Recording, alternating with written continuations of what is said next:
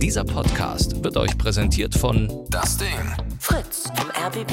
Enjoy. MDR Sputnik. Unser Ding. Und UFM. Late Line 0800 80 5 mal die 5. Lateline.de. Heute mit Ingmar Stadelmann. Ja, einen wunderschönen guten Abend, Late Line Land. Das ist äh, die beste Radiosendung der Welt. Heute mal wieder äh, live auf dem Dienstag für euch über 0880 5 mal die 5 zu erreichen. Und äh, einen Livestream haben wir auch anzubieten. Dieser Livestream über mein höchstpersönliches Instagram-Profil. Ingmar Stadelmann auf Instagram folgen, äh, gut finden und den Livestream anklicken. Dann könnt ihr die Sendung gucken, nicht nur hören. Ansonsten laufen wir auf UFM. Yeah, Fritz vom RBB. Yeah, MDR Sputnik. Ähm, unser Ding und das Ding. Fünf Sender schalten sich zusammen, machen eine fantastische Sendung, ähm, die davon lebt, dass ihr anruft bei 0880 5 mal die 5. Ich sage euch direkt, um was es geht heute. Äh, ist relativ simpel. Es geht um Angst. Mich würde interessieren, ähm, ganz einfach gefragt, ja, also, äh, wovor habt ihr denn jetzt so Angst? Ne? Wovor habt ihr Angst? 0880 5 mal die 5. Und gerne natürlich auch, warum habt ihr diese Angst? Das können wir auch gerne alles diskutieren. Ähm, und wie geht ihr mit dieser Angst um? Ist das eine Herausforderung für euren Alltag oder habt ihr die Angst im Griff? Ist die Angst vielleicht sogar wichtig? Und es gibt ja tausende von Sachen, von denen man Angst haben kann. Von irgendwelchen Spinnen ähm, oder vor irgendwelchen Hänseleien. Es gibt tausende von Dingen und ich würde gerne wissen, warum habt ihr davor Angst? Vielleicht habt ihr doch einfach nur Angst, dass euch jemand Komikerin nennt, zum Beispiel. Da gibt es ja auch Menschen, die Angst davor haben, dass man sie Komikerin nennt. Ähm, wir gehen diesen Ängsten heute mal ein bisschen ähm, ja, auf den Grund. 0880, 5 mal die 5. Da haben wir Lorelei. Lorelei ist richtig? Ja. Eins, zwei, drei. Wie eben das Lied hier von äh, Alexander Markus ist das, ne? Oh, du wunderschöne Lorelei. War doch so, ne? Kennst du das? Ja, ich glaube schon. Kommt mir bekannt vor. Siehst du, Lorelei ist 19, kommt aus Höxter. Oder Höxter, wie wir sagen. Ich bin ich der Höxter. Bundes Höxter, ne? Genau. Ja, Höxter oder wie der Bundestrainer sagen würde, Höxter. ja. Höxter, warte mal, da war doch irgendwas. Was war denn Höxter? Was, wo, gibt irgendeine schlechte Schlagzeile? Ich, ich spüre das. Was war denn da mit Höxter? Äh, eine AfD-Politikerin war da neulich. Was hat die gemacht?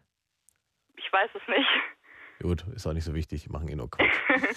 äh, ach nee, und dann gab es doch diesen, äh, äh, hier diesen, äh, ich finde nicht der Kannibal von Höxter, sondern, ähm, warte mal, Höxter. Das Horrorhaus. Das Horrorhaus von Höxter. Oh Gott, was war da los? Weißt du das noch? Ja, da wurden irgendwie Frauen verschandelt und so und missbraucht, ja. Ah, wie gruselig. ja, Aber- das stimmt. Ist schon wieder vergessen, weil waren Deutsche. Oh, du merkst, ich bin heute schon, ich bin gut drauf heute. Ich habe hab schon drauf. So, wir wollen aber über Angst sprechen heute, äh, Lorela. Genau. Es geht um Ängste und um Ängste, die ihr habt oder von denen ihr gehört habt oder mit denen ihr euch beschäftigen müsst. Was hast du denn für eine Angst? Ja, also ich habe Angst vor Türen. Vor Tieren oder Türen? Türen. Vor Türen? Ja. Was für eine Angst hast du da? Was, was ist denn die Angst? Was, was, was könnte passieren bei einer Tür? Die Türen kommen mir immer näher, so. Die, Ja. die Türen kommen dir näher. Ja. Okay, also ich will erst, ich, du musst mir das ein bisschen, für dich ist das ja äh, quasi alltäglich, weil du dich mit der Angst schon beschäftigt hast und äh, das für dich äh, allgegenwärtig ist, aber für mich ist das jetzt erstmal total abstrakt. Wie macht sich dann eine Angst vor einer Tür bemerkbar? Und was passiert, wenn du jetzt vor einer Tür stehst oder eine Tür siehst? Oder wann, ja wann also kriegst du ich gehe Angst? halt drauf zu Mhm. und man merkt halt schon, dass man dann so Angstgefühle halt bekommt. So man kriegt so ein Kribbeln und man wird nervös. Und wenn ich dann bei dieser Tür stehe, habe ich halt immer Angst, weil sie kommt mir halt so, also ich finde, dass sie näher kommt, aber ich denke, ein anderer Mensch wird das wahrscheinlich nicht so sehen. Aber in meinen Gedanken, in meiner Einbildung kommen sie halt auf mich zu. Ja, und davor habe ich Angst. Aber du gehst ja auf die Tür zu. Richtig, aber ich muss ja durch diese Tür durch. Deshalb haben wir bei uns zu Hause nur Vorhänge. Ach, ernsthaft? Ja, Ähm, äh, also wenn du jetzt in so einen Raum reinkommst und du stehst vor einer Tür, beziehungsweise wie kommst du denn in den, in, in den Raum rein? Es ist doch alles mit Türen. richtig. Das ist ganz schwierig bei mir, dieses Thema. Krass. Seit wann hast du das? Hat angefangen, wo ich kleiner, also wo ich so, keine Ahnung, so um die acht oder so, da hat es angefangen. Gibt es irgendwas, auf was du das selbst zurückführst? Also gibt es irgendein Erlebnis mit einer Tür oder ist eine Tür für irgendwas äh, symbolisch bei dir vielleicht? Was, was vermutest Ja, du denn, also wo ich die bin Angst kommt? früher öfter so mit Türen aneinander geraten, dass ich die halt an den Kopf bekommen habe oder so. Aber ich glaube jetzt nicht, dass das dadurch kommt. Ich weiß nicht genau, worum, also warum das so ist, aber ja. Ähm, und du sagst ja, das ist egal wo, ne? Es ist, es ist egal was für eine Tür und egal wo. Richtig, egal was für eine Tür. Ob es jetzt so eine normale Tür ist oder eine große Tür oder eine Fahrstuhltür. Schiebetüren, Ja, da ist auch schlimm. Glastüren. Ja, Krass. jegliche Türen. Okay, dann, das heißt also, du näherst dich einer Tür. Wie macht sich deine Angst bemerkbar? Man kriegt halt ein Kribbeln und man fängt an zu zittern. Ja, Mhm. und diese typischen Angstsymptome halt. Und, und ähm, überwindest du die Angst dann jedes Mal, wenn du durch eine Tür gehst oder gehst du einfach nicht durch Türen? Ich versuche Türen zu meiden, aber ich meine, kann man ja nicht immer machen. Mhm. Deshalb muss ich meine Angst leider überwinden. Mhm. Und jetzt hast du gesagt, zu Hause gibt es nur Vorhänge? Richtig. Was ist denn für dich der Unterschied zu einem Vorhang? Von, also ein Vorhang im Prinzip ist ja nichts anderes als eine Tür. Ja, aber ein Vorhang ist weich. Also es ist tatsächlich die Angst vor der harten Tür. so wie es aussieht, ja. Krass. Hast du denn das jemals versucht, irgendwie aufzuarbeiten? Hast du da jemals dich mit einem Psychologen oder was darüber unterhalten, mit dieser, über diese Angst zu sprechen? Na, es war mir halt immer peinlich. Weiß ich nicht, musst du jetzt nicht peinlich sein. Ich meine, du redest ja mit mir auch drüber. Ja, das schon, aber ich denke jetzt so, die meisten werden ja jetzt nicht unbedingt Radio hören und vielleicht auch nicht unbedingt den Sender. Da wäre ich mir jetzt nicht so sicher. Naja. Äh, wir, wir sind ja fünf Sender ähm, zu einer relativ, äh, sagen wir mal, prägnanten Uhrzeit. Also es hören schon genug Menschen zu, aber wir können ja vielleicht mal gucken, ob du gar nicht der einzige Mensch bist, der Angst vor Türen hat. Vielleicht gibt es ja noch jemand anderen. Über 0800 80 5 mal die 5. Wir sprechen über Ängste und äh, was für Ängste ihr da so habt. Und Lorelei erzählt gerade von ihrer Angst vor Türen. Vielleicht gibt es da noch jemanden, der Angst vor Türen hat. Der kann vielleicht ein paar Tipps geben oder uns mal erklären, äh, wie er damit umgeht. Und ähm, beeinträchtigte, das beeinträchtigt schon, ne? Ja, so ein bisschen doch. Mhm. Also es beeinträchtigt auch meinen Alltag. Also Klar. das spielt schon eine große Rolle. Ja klar, also du wirst ja durchgehend damit konfrontiert. Sobald du deine Ja. Wohnung verlässt, weil ihr habt ja auch vor der, als Wohnungstür habt ihr ja keinen Vorhang, Nee, das nicht. da musst du als erstes durch die Tür durch. Richtig. Ist es denn egal, ob die Tür auf oder geschlossen ist? Ja, das ist vollkommen egal. Mhm. Du hast einfach Angst, wenn du dich darauf zubewegst, dass du dir wehtun könntest. Ja, das und es ist irgendwie, ich weiß auch nicht, wovor ich da genau Angst habe, aber ja, halt einfach diese Tür. Ich weiß auch nicht warum. Ja, es, es gibt ja manchmal diesen Impuls dann, den man hat, ähm, äh, der einem dann sagt, okay, ich habe Angst davor, weil das und das, ich denke, das und das könnte passieren. Das spielt man Mhm. dann im Kopf irgendwie durch. Hast du das nicht? Irgendwie, also ich habe Angst und also ich weiß, ich kann, ich kann das gar nicht beschreiben, das ist gar nicht in Worte zu fassen. Mhm. Das ist, dass man halt so wirklich bittere Angst hat, wirklich so ins Schwitzen kommt und zittert und so. Mhm. Ja, ja, ich, war- also ich äh, habe jetzt quasi nur von mir, bin von mir selbst ausgegangen. Bei mir, ich habe ja so eine Angst vom Fliegen, aber auch nicht generell vom Fliegen, sondern tatsächlich nur vom Überwasserfliegen. Ja, was auch bescheuert ist, aber ich habe äh, im Flugzeug nur Angst, wenn ich über Wasser fliege, weil ich dann in meinem Kopf immer durchspiele, wenn irgendwas passiert, dann gibt es irgendwie eine Notlandung, die man irgendwie überlebt, ne? weil der Pilot irgendwie eine saubere Wasserlandung hinlegt und danach ersäuft man im atlantik. Das ist für mich die absolute Horrorvorstellung, weißt du? Weil über Land denke ich immer, über Land gibt es ja zwei Möglichkeiten. Entweder man zerschellt irgendwann im Berg oder weiß ich was, oder der macht eine Notlandung und alles ist gut. Ja. Ähm, also das läuft dann vor meinem geistigen Auge ab, weißt du? Deswegen habe ich jetzt, wollte ich gerne wissen, ob du das auch hast, ob da auch was vor deinem geistigen Auge abläuft, beziehungsweise äh, irgendwann, weißt du, nächster Schritt mit der Tür, was passiert. Ja, ich hatte das mal, also wirklich als kleines Kind bin ich wirklich oft vor Türen gelaufen. Ich weiß auch nicht, die haben so eine anziehende Macht auf mich irgendwie gehabt. Und das eine Mal habe ich mir halt eine Kopfverletzung zugezogen, also so nur eine leichte Schramme, also so ein Platzwunde, aber es war nicht so schlimm. Bin ich halt mit zum Arzt gegangen, das wurde dann zugetaped, aber ja. Aber sonst habe ich da eigentlich keine traumatisierenden Ereignisse so durchlebt mit Türen, aber Da das aber ja doch äh, dein Leben schon beeinträchtigt, wie du selbst festgestellt hast, ähm, würde ich jetzt einfach mal so als, als der Radio-Onkel sagen, ähm, du guckst vielleicht doch mal, dass du mal mit jemandem darüber redet, der sich mit sowas auskennt. Und das ist wahrscheinlich heute Abend noch ein häufiger Tipp, den ich geben werde, dass man einfach gar keine Angst davor haben braucht oder sich in irgendeiner Form schämen davor braucht, dass man äh, für irgendein Problem, was man hat, äh, Hilfe von außen braucht, weil man die Hilfe nicht alleine hinbekommt. Mhm. Weißt du? Also, warum nicht mal jemanden, der vom Fach ist, von deiner Angst vor Türen erzählen? Vielleicht kann der dir da ein paar andere Tipps geben und du kommst mit dem gemeinsam vielleicht an einen Punkt, wo du rausfindest, warum du diese Angst hast. Und dann kannst du dich ja auch darum bemühen oder darum kümmern, wie du mit dieser Angst besser umgehen kannst und dann einfach entspannt in deinem Leben durch Türen durchkommst. Ja, Ja. Doch, ich glaube, das ist ein guter Rat. Ja, würde ich. Brauchte, glaube ich, nur so einen Ruck. Ja, mach das mal einfach. Also, also unangenehm oder peinlich musste das wirklich nicht sein, weißt du? Also es gibt ganz andere Ängste, die viel, viel, also im Sinne von nicht äh, schlimmer sind als deine Angst, man kann das ja nicht bewerten, aber eine viel, viel intimere Form haben, weißt du? Über eine Tür sprechen ist ja erstmal, das ist halt eine Tür, eine verdammte. So, und äh, aber der, ich wette mit dir, ein Psychologe wird äh, dir da mehr Sachen zu sagen können, die dir weiterhelfen, als äh, wir das jetzt hier können. Ja, Na dann, ähm, was hast du für einen Vorhang in deinem Zimmer? einen schwarzen. Einen schwarzen Vorhang als Türersatz. Ja. Genau. Und wohnst du noch zu Hause? Mm, ja, Ja. Und deine Eltern machen das so mit? ja, also müssen sie, weil ich habe halt wirklich panische Angst vor den Dingern und ich schreie halt auch manchmal wirklich rum. Ja, und Ach, wirklich? Also, das heißt, wenn eine Tür da ist, du wirst panisch und schreist auch. ja, also manchmal ist das so. Also ich meine, in der Öffentlichkeit versuche ich ruhig zu bleiben, aber zu Hause kommt das manchmal vor. Guck mal hier, der, An so bei der Haustür. der André möchte sich da mit, mit, mit einbringen. André ist 25. Wir sprechen heute über Ängste, über eure Ängste und ich möchte wissen, wovor habt ihr Angst?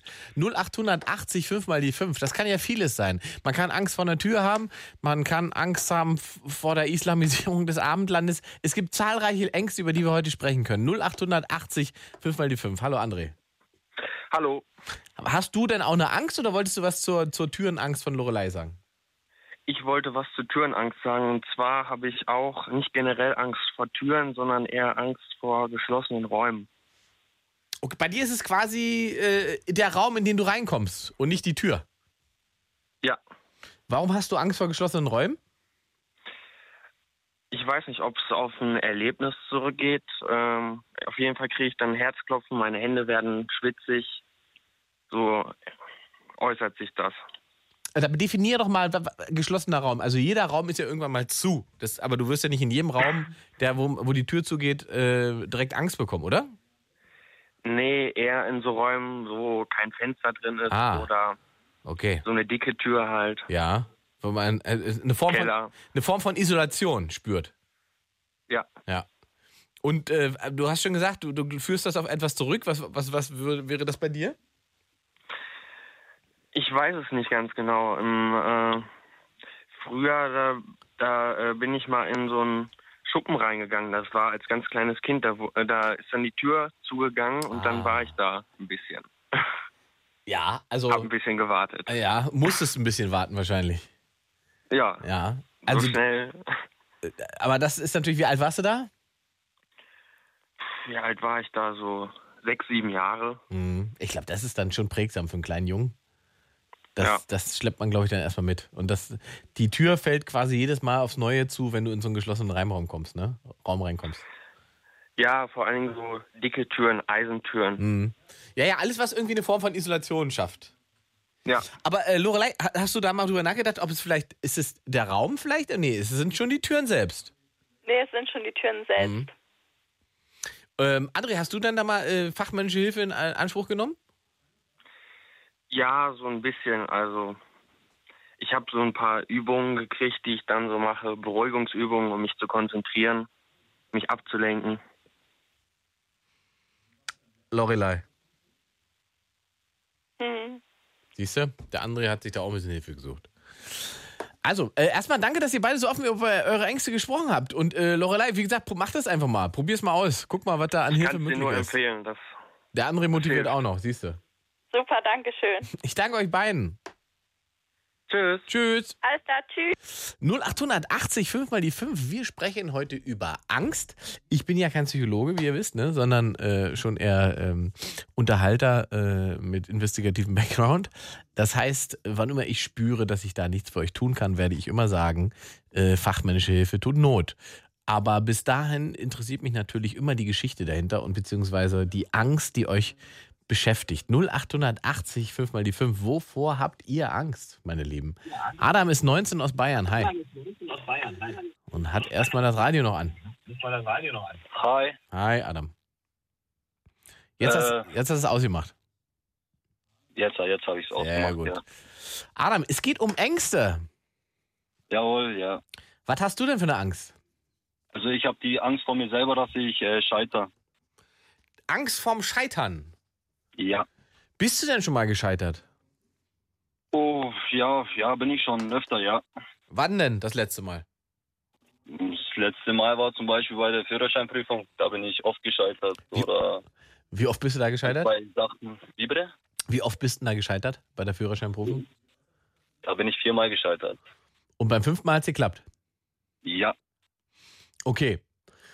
Und ähm, was ist dieses, was ist, was macht das Gefühl des Scheiterns aus für dich? Was, was ist denn Scheitern deiner Meinung nach?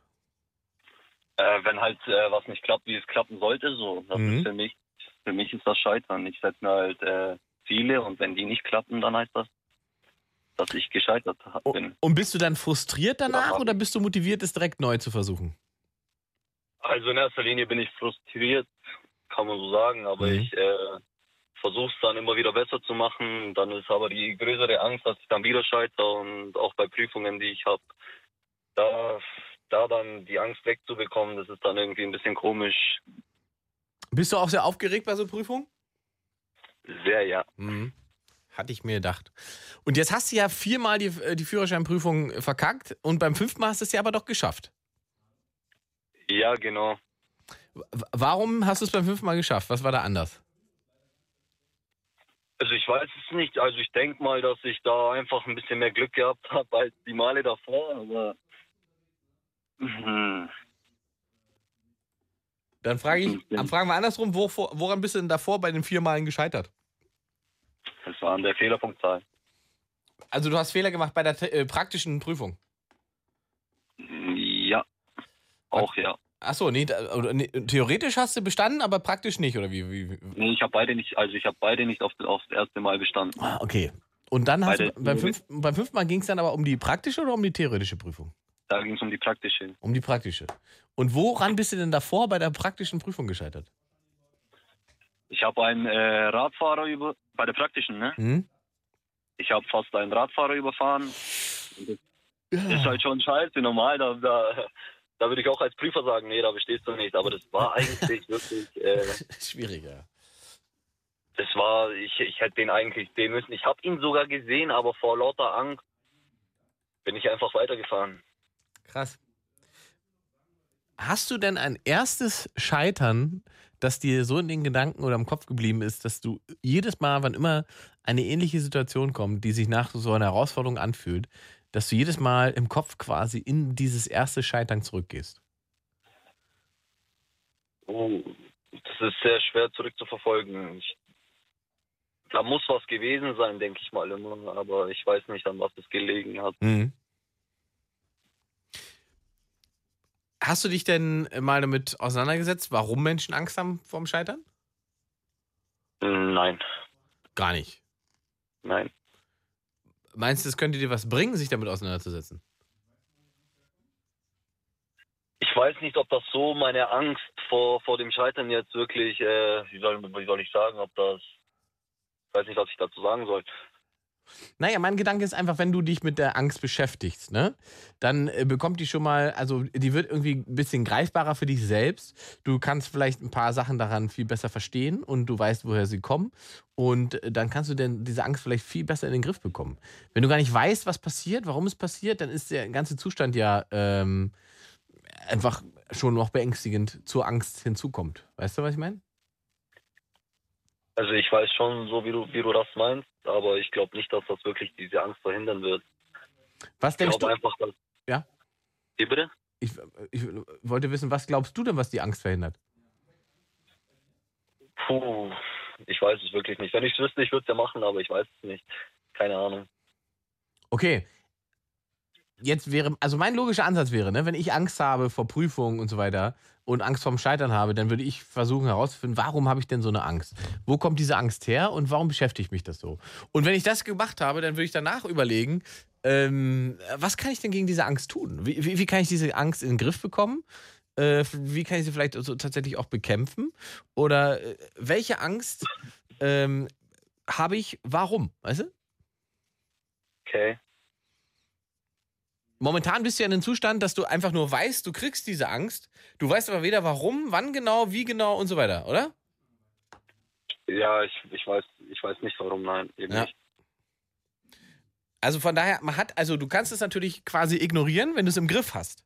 Ne, dann, kann es da, dann kannst du mit dem Gefühl ja irgendwie umgehen. Aber es klang jetzt so ein bisschen so, als wenn du, egal wie gut du lernst oder was immer du machen würdest, um dich vorzubereiten für so eine Prüfung, am Ende kann es trotzdem daran scheitern, dass du einfach diese Angst hast zu scheitern und die dich in eine Situation bringt, dass du dann tatsächlich scheiterst. Selbsterfüllend. Okay. Weißt du? Hört sich schon gut an, hört sich plausibel an, ja. Ja. Und ähm, deswegen würde ich sagen, du probierst dich mal ein bisschen äh, aus, was das Thema angeht und guckst dir mal an, woher das kommen könnte und was, äh, warum du diese Scheitern, diese Angst vorm Scheitern hast. Weil im Prinzip ist ja, das Leben wird ja daraus, ich bin philosophisch, das Leben besteht ja aus Scheitern. Alle deine äh, großen Gefühle und Errungenschaften, die du in deinem Leben haben wirst, werden darauf basieren, dass du gescheitert bist. Mhm. Wenn man nicht scheitert, wird man kein glücklicher Mensch. Das stimmt, ja. Deswegen braucht man eigentlich keine Angst vorm Scheitern haben, auch wenn es an sich natürlich scheiße ist für jeden. Ne? Wir sind alle schon gescheitert, wir haben alle schon festgestellt, dass das, was wir uns erträumt oder gewünscht haben, so jetzt nicht gerade passiert oder äh, nicht zu erfüllen ist. Aber am Ende geht es gar nicht darum, dass alles so wird, wie man sich das vorstellt, sondern äh, dass man versucht, Dinge zu haben, die man gerne haben möchte oder die einen glücklich machen möchten, äh, machen könnten, ähm, zu erreichen. Und das gute alte, der der Weg ist das Ziel Mhm. Mhm. quasi. Aber bei dir, Adam, würde ich erstmal sagen, du versuchst erstmal für dich rauszufinden, woher du die Angst vorm Scheitern hast. Und dann guckst du mal, was man gegen so eine Angst tun kann. Das würde ich machen, ja. Mach das mal. Ich danke Ich für deinen Anruf. schon zum, Was ich wollte auch schon zum Psychologen gehen und sowas. Ja, mach das doch. Es, ist ja, es spricht ja überhaupt nichts dagegen. Wenn du selber aus dir nicht schlau wirst, ne? Äh, dann spricht nichts dagegen zu sagen, ich frage mal jemanden, der sich mit Menschen auskennt. Ja. Ja, ja. also, ja. weißt du, es gibt ja immer so Leute, die dann sagen, ah, Psychologe, also weiß ich nicht, glaube ich nicht dran. Aber selber sind diese Leute ja meistens der lebende Beweis dafür, dass es Psychologie gibt. weißt du? Jawohl. So? Psychologie, Alter, das ist wirklich Schwachsinn, aber glaube ich nicht. Meine Probleme habe ich alle im Kopf. So, weißt du? Das ist aber, das sind genau die Leute, die beweisen, warum man äh, Psychologen braucht am Ende. So. Und Jo. am Ende ist ja deine Seele oder dein Kopf funktioniert ja nicht anders als jede andere Verletzung. Wenn du dich in den Finger schneidest und das blutet, dann machst du ein Pflaster drauf. Äh, wenn du den Finger abschneidest, dann klebst du ihn ja nicht selber mit dem Pflaster wieder ran, sondern gehst zu jemandem, der sich damit auskennt und ihn wieder rannäht, oder? So ist es, ja. Ja, anders ist es eben mit der Seele auch nicht.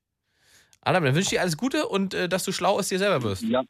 Darf ich noch kurz was sagen? Noch sagen wir noch kurz was da aus Bayern. ich wollte, äh, zu ganz Bayern, ne? Ja.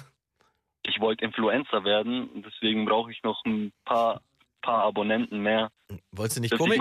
Ich dachte, man wird jetzt Komikerin. Wie bitte? Ich dachte, man wird jetzt Komikerin, nicht mehr Influencer. Ach so. okay, darf ich es ansprechen oder ist das hier überhaupt nicht? Ich weiß nicht, was du ansprechen willst. Äh, mein Name auf Instagram. Na. Sprich mal an. Adem unterstrich Beresha unterstrich 04. Alles klar. Viel Glück. Gleichfalls. Ciao, ciao. Und 0880, 5 mal die 5. Wir sprechen über Angst heute in dieser Sendung. Und ich habe Sebastian und ich habe Michelle. Michelle und Sebastian. Michelle aus Hombeck und Sebastian aus Neustadt. Michelle 26, Sebastian 33. Hallo, ihr beiden. Hallo. Hallo. Ihr gehört aber nicht zusammen. Nein. Nein. So, äh, wer soll die erst, wer, wer, wer soll anfangen mit der Angst? Ich glaube, Ladies first, Sebastian?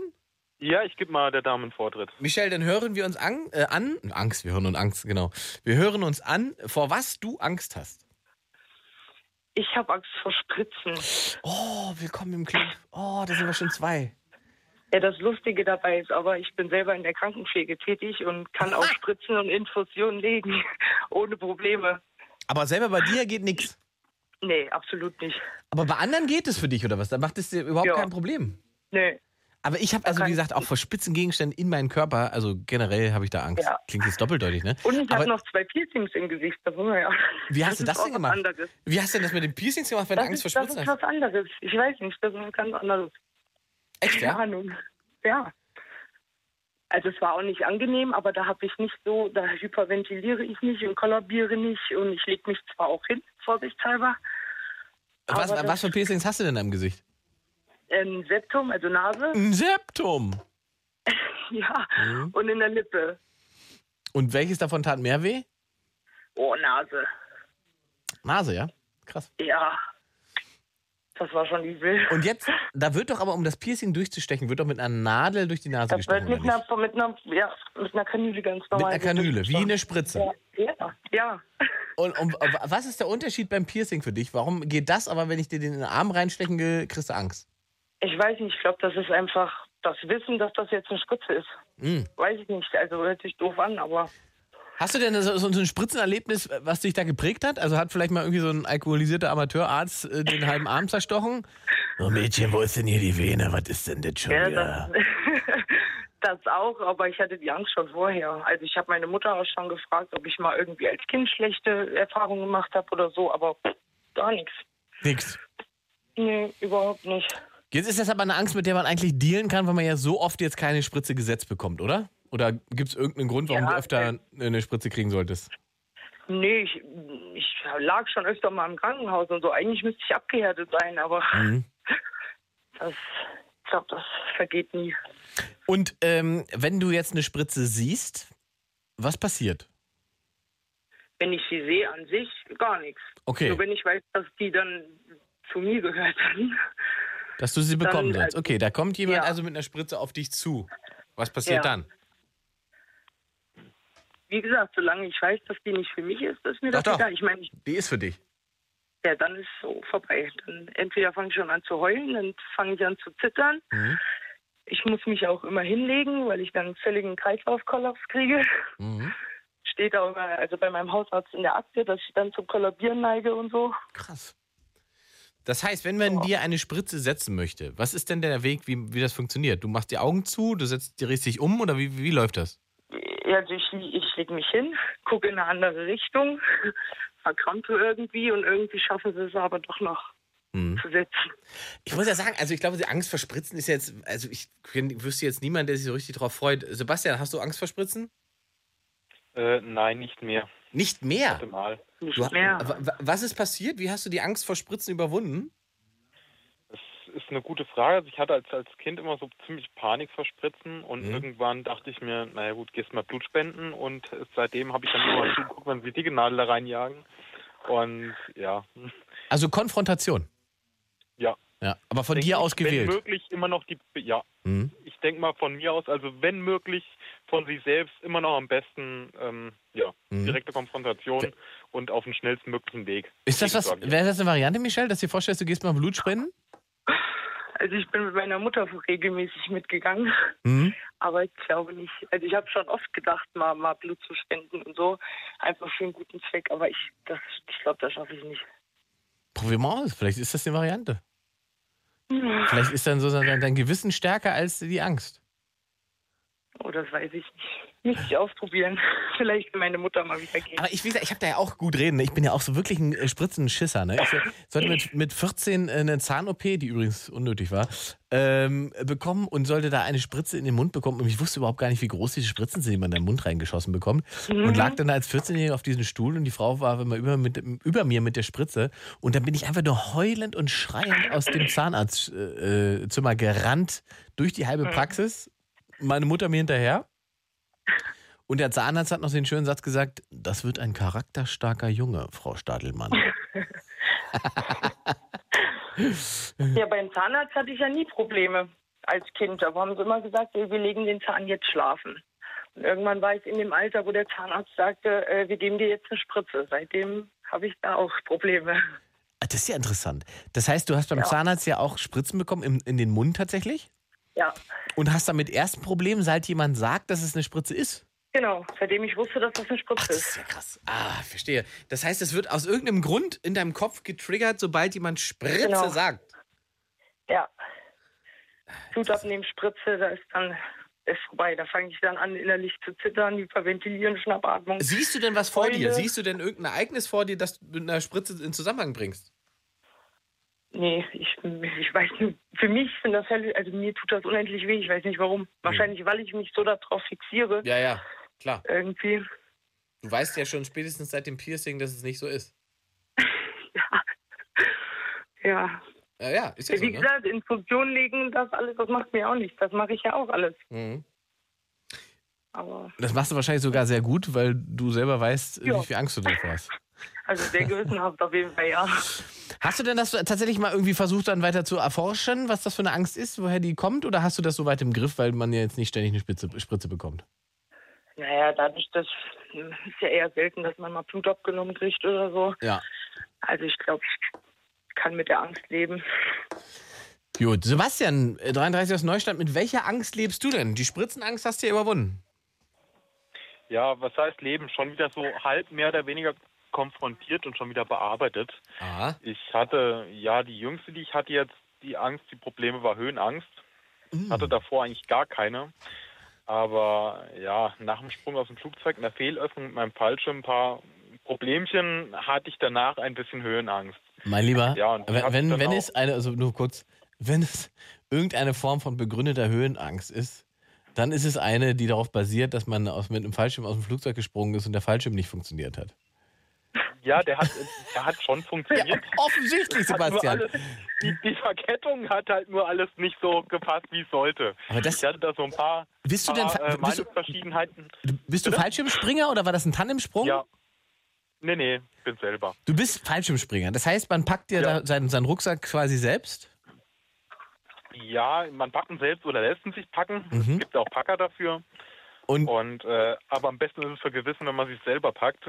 ja, ja, glaube ich, genau. Und dann geht, steigt man zusammen in den Flieger, fliegt irgendwo nach oben, wo Leute ja sagen, also oben rausspringen ist auch schlauer, als mit dem Pilot wieder runterfliegen. Ähm, Jein. Und dann wart ihr aber oben und dann wolltest du springen und was, war, was ist dann passiert? Ja, ich bin dann gesprungen, Mhm. bin dann raus. Und ähm, ja, es, es war eine Verkettung, wie gesagt. An einem Tag eigentlich wollten wir erst gar nicht springen, weil es zu windig war. Dann ging es doch wieder, dann war es sehr bewölkt. Die Wolkendecke hing ziemlich tief. Und äh, ja, ein Fallschirm öffne ich natürlich dann auch erst unter der Wolkendecke. Und ja, auf, aufgrund der Sicht her. Und hatte dann noch äh, ein paar Haltungsprobleme im freien Fall. Ähm, dann nach der Öffnung hatte ich Probleme mit meinem Fallschirm, konnten dann aber noch fangen haben dann auch zum Lenken gekriegt und habe dann erstmal irgendwo einen Landplatz gesucht, nachdem ich dann noch knapp 700 Meter nur eine Höhe hatte und unter mir die Autobahntrasse und direkt eine Hochspannungsleitung gesehen habe, denke ich, oh, hier musst du erstmal abdrehen. Und ja. was war denn tatsächlich, halt was war denn das Problem mit deinem, mit deinem, mit deinem Fallschirm? Was, was, was, warum ging der nicht Ich hatte auf? oben Leinenüber- Leinenüberwurf, war aber schon zu tief, um meinen Reserveschirm zu, zu ziehen und äh, wollte den Schirm in der geringen Höhe nicht mehr wegschmeißen und habe dann alles versucht, irgendwie mit dem Schirm noch runterzukommen.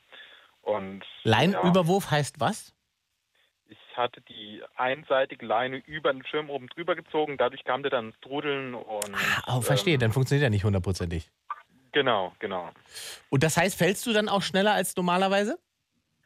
Na, ich fall dann im Prinzip wie in einem, wie kann man sich das vorstellen, wie ein Strudel, wie ein Tornado, Mhm. wenn man seitlich beim Drehen richtig Richtung Erdboden schießt. Also, oh, krass, okay. Und, Und, wie, ähm, wie, wie, wie gewinnst du da die Kontrolle zurück? Versuchen, eine Leine so zu ziehen, dass ich die von dem Schirm runterkriege und im größten Notfall den Reserveschirm noch dazu zu ziehen. Aber das wirklich nur, wenn, wenn gar nichts anderes, weil das Problem ist halt dann mit der Lenkung. Ne? Wenn man den einen Schirm davor hat, den anderen dahinter und wenn der sich dann vielleicht noch in dem verfängt, äh, also wirklich nur in äußersten Notfall. Und dachte ich, naja, nee, dann kriege ich das mit dem noch irgendwie hin. Und hab den dann auch gekriegt. Okay, also das. Und danach bist du heile unten angekommen und dann hast du erstmal einen Schnaps getrunken oder was? Ja, ganz heil nett. Paar Prellungen, Schürfungen, ähm, gebrochen zum Glück nix. Später dann noch mal ins Krankenhaus. Mhm. Äh, ähm, ja, selbst mit einer Freundin noch rein, nachdem ich dann, die Krankenpflege kam mir dann entgegen und meinte halt, was ist. Und habe ich gesagt, ja, Fallschirmunfall. Und dann hatte ich auf einmal 20 Ärzte, gefühlte 20 Ärzte um mich rum und äh, zig Leute. Das ging in Bruchteilen von Sekunden. Und ja, dann erstmal das komplette Programm. Aber ja, und dann ging es wieder Genesung wieder einigermaßen vorwärts. Bin ich auch soweit wieder fit. Und äh, das erste, was ich jetzt vor kurzem erstmal wieder gemacht habe, weil ich auch ganz gerne in meiner Freizeit klettern gehe, ja, ne, erstmal so 30, 40 Meter hoch und erstmal schön 5, 6 Meter freien Fall ins Seil fallen lassen. Ja. Also das, Also- das Beste ist immer noch meiner Meinung nach wirklich direkte Gegenkonfrontation, Ja, ja. das schnellstmöglich. Und, und, und hat das was gebracht? Hat es geholfen? Schon ein bisschen, ja. Es hilft. Und wann Vielleicht hast du denn. wieder der Sprung aus dem Flugzeug irgendwann. Das wollte ich jetzt fragen. Wann springst du denn das nächste Mal aus dem Flieger? Wenn ich wieder vollständig fit bin, werde ich demnächst mal wieder rausspringen. Also okay, keinerlei Bedenken, sondern du willst da wieder hoch und los geht's. ja, das schon. Mhm. Das definitiv. Wahrscheinlich auch, also man, ja, es ist natürlich, ist ja keine emotionale Geschichte dann, aber äh, wenn man es rational betrachtet, ist die Wahrscheinlichkeit, dass dir das nochmal passiert, ja wahnsinnig gering. Ja. Ja. Das stimmt wohl. Ja, Vor ja. allem, da hat man einer Sicherheit, man kommt auf jeden Fall immer wieder unten an. Ne? Ja, ja, aber wie? Wie, mein Lieber? Das ist ja das, das große Thema. Ja. Okay, Michelle, aber das kann man nachvollziehen, ne? Wenn man aus so einem Flieger fällt und da Probleme gibt mit dem Fallschirm, da hätten wir danach alle Höhenangst. Ich denke mir gerade und ich rufe an wegen Spritzen. Ah. Aber was ich nochmal sagen wollte mit der Dame eben mit der Tür, Hm? Ähm, die das Problem hatte. Ich sage mal, sie hatte ja Bedenken, ich wollte ja nicht zum Arzt gehen, weil, weil sie halt, weil sie peinlich war. Ich denke mal, wie sie es jetzt eben sagt, sind so viele Leute, jetzt, denke ich mal, zugehört haben, auch schon, äh, wenn es dann einer Person erzählt, die sich wirklich damit sehr gut auskennt, ich denke mal, das wäre der beste Weg, den man machen könnte, wenn man selber halt wirklich nicht erstmal weiß, wie man damit umgehen soll. Weil, wie du auch schon eben sagtest, ich meine, wenn ich irgendwelche körperlichen Beschwerden habe, gehe ich zu meinem Hausarzt. Ja, ja. Wenn ich andere Beschwerden habe, gehe ich halt zum anderen Arzt. Viele Ja, es ist halt, immer, es ist, ein Problem. ne? ja, Also- es ist natürlich, wir sagen das jetzt so simpel, ne, weil wir das äh, versuchen, äh, möglichst rational zu betrachten, aber dahinter liegt natürlich schnell äh, das, was wir alle nicht wollen, nämlich in irgendeiner Form stigmatis stigmatisiert werden. Ne? Ähm, Und da spielt am Ende ist das völlig wurscht, ob da die Angst vor Spritzen ist oder vor Türen oder was. Ähm, man hat einfach dafür Angst wiederum, ähm, dass man da einen Stigmata aufgedrückt bekommt ähm, und das mit sich rumschleppt und da angreifbar wird oder äh, sich dann nicht wehren kann, weil man eben diese Angst hat. Ne? Ähm, Ja. Also es ist auch sehr menschlich, dass man sich versucht, da zu schützen, aber im Prinzip ist man ja, das muss man sich ja bewusst machen, bei einem Psych Psychologen äh, in psychologischer Beratung ist man ja in einem geschützten Raum, der ist extra dazu da, eben um diese Dinge zu thema thematisieren. ja. Cool, ja, Sebastian, äh, dann wünschen wir viel Glück beim nächsten Sprung aus dem Flieger. ja, Dankeschön. Und Michelle, du leg noch schön da äh, Kanülen und so weiter.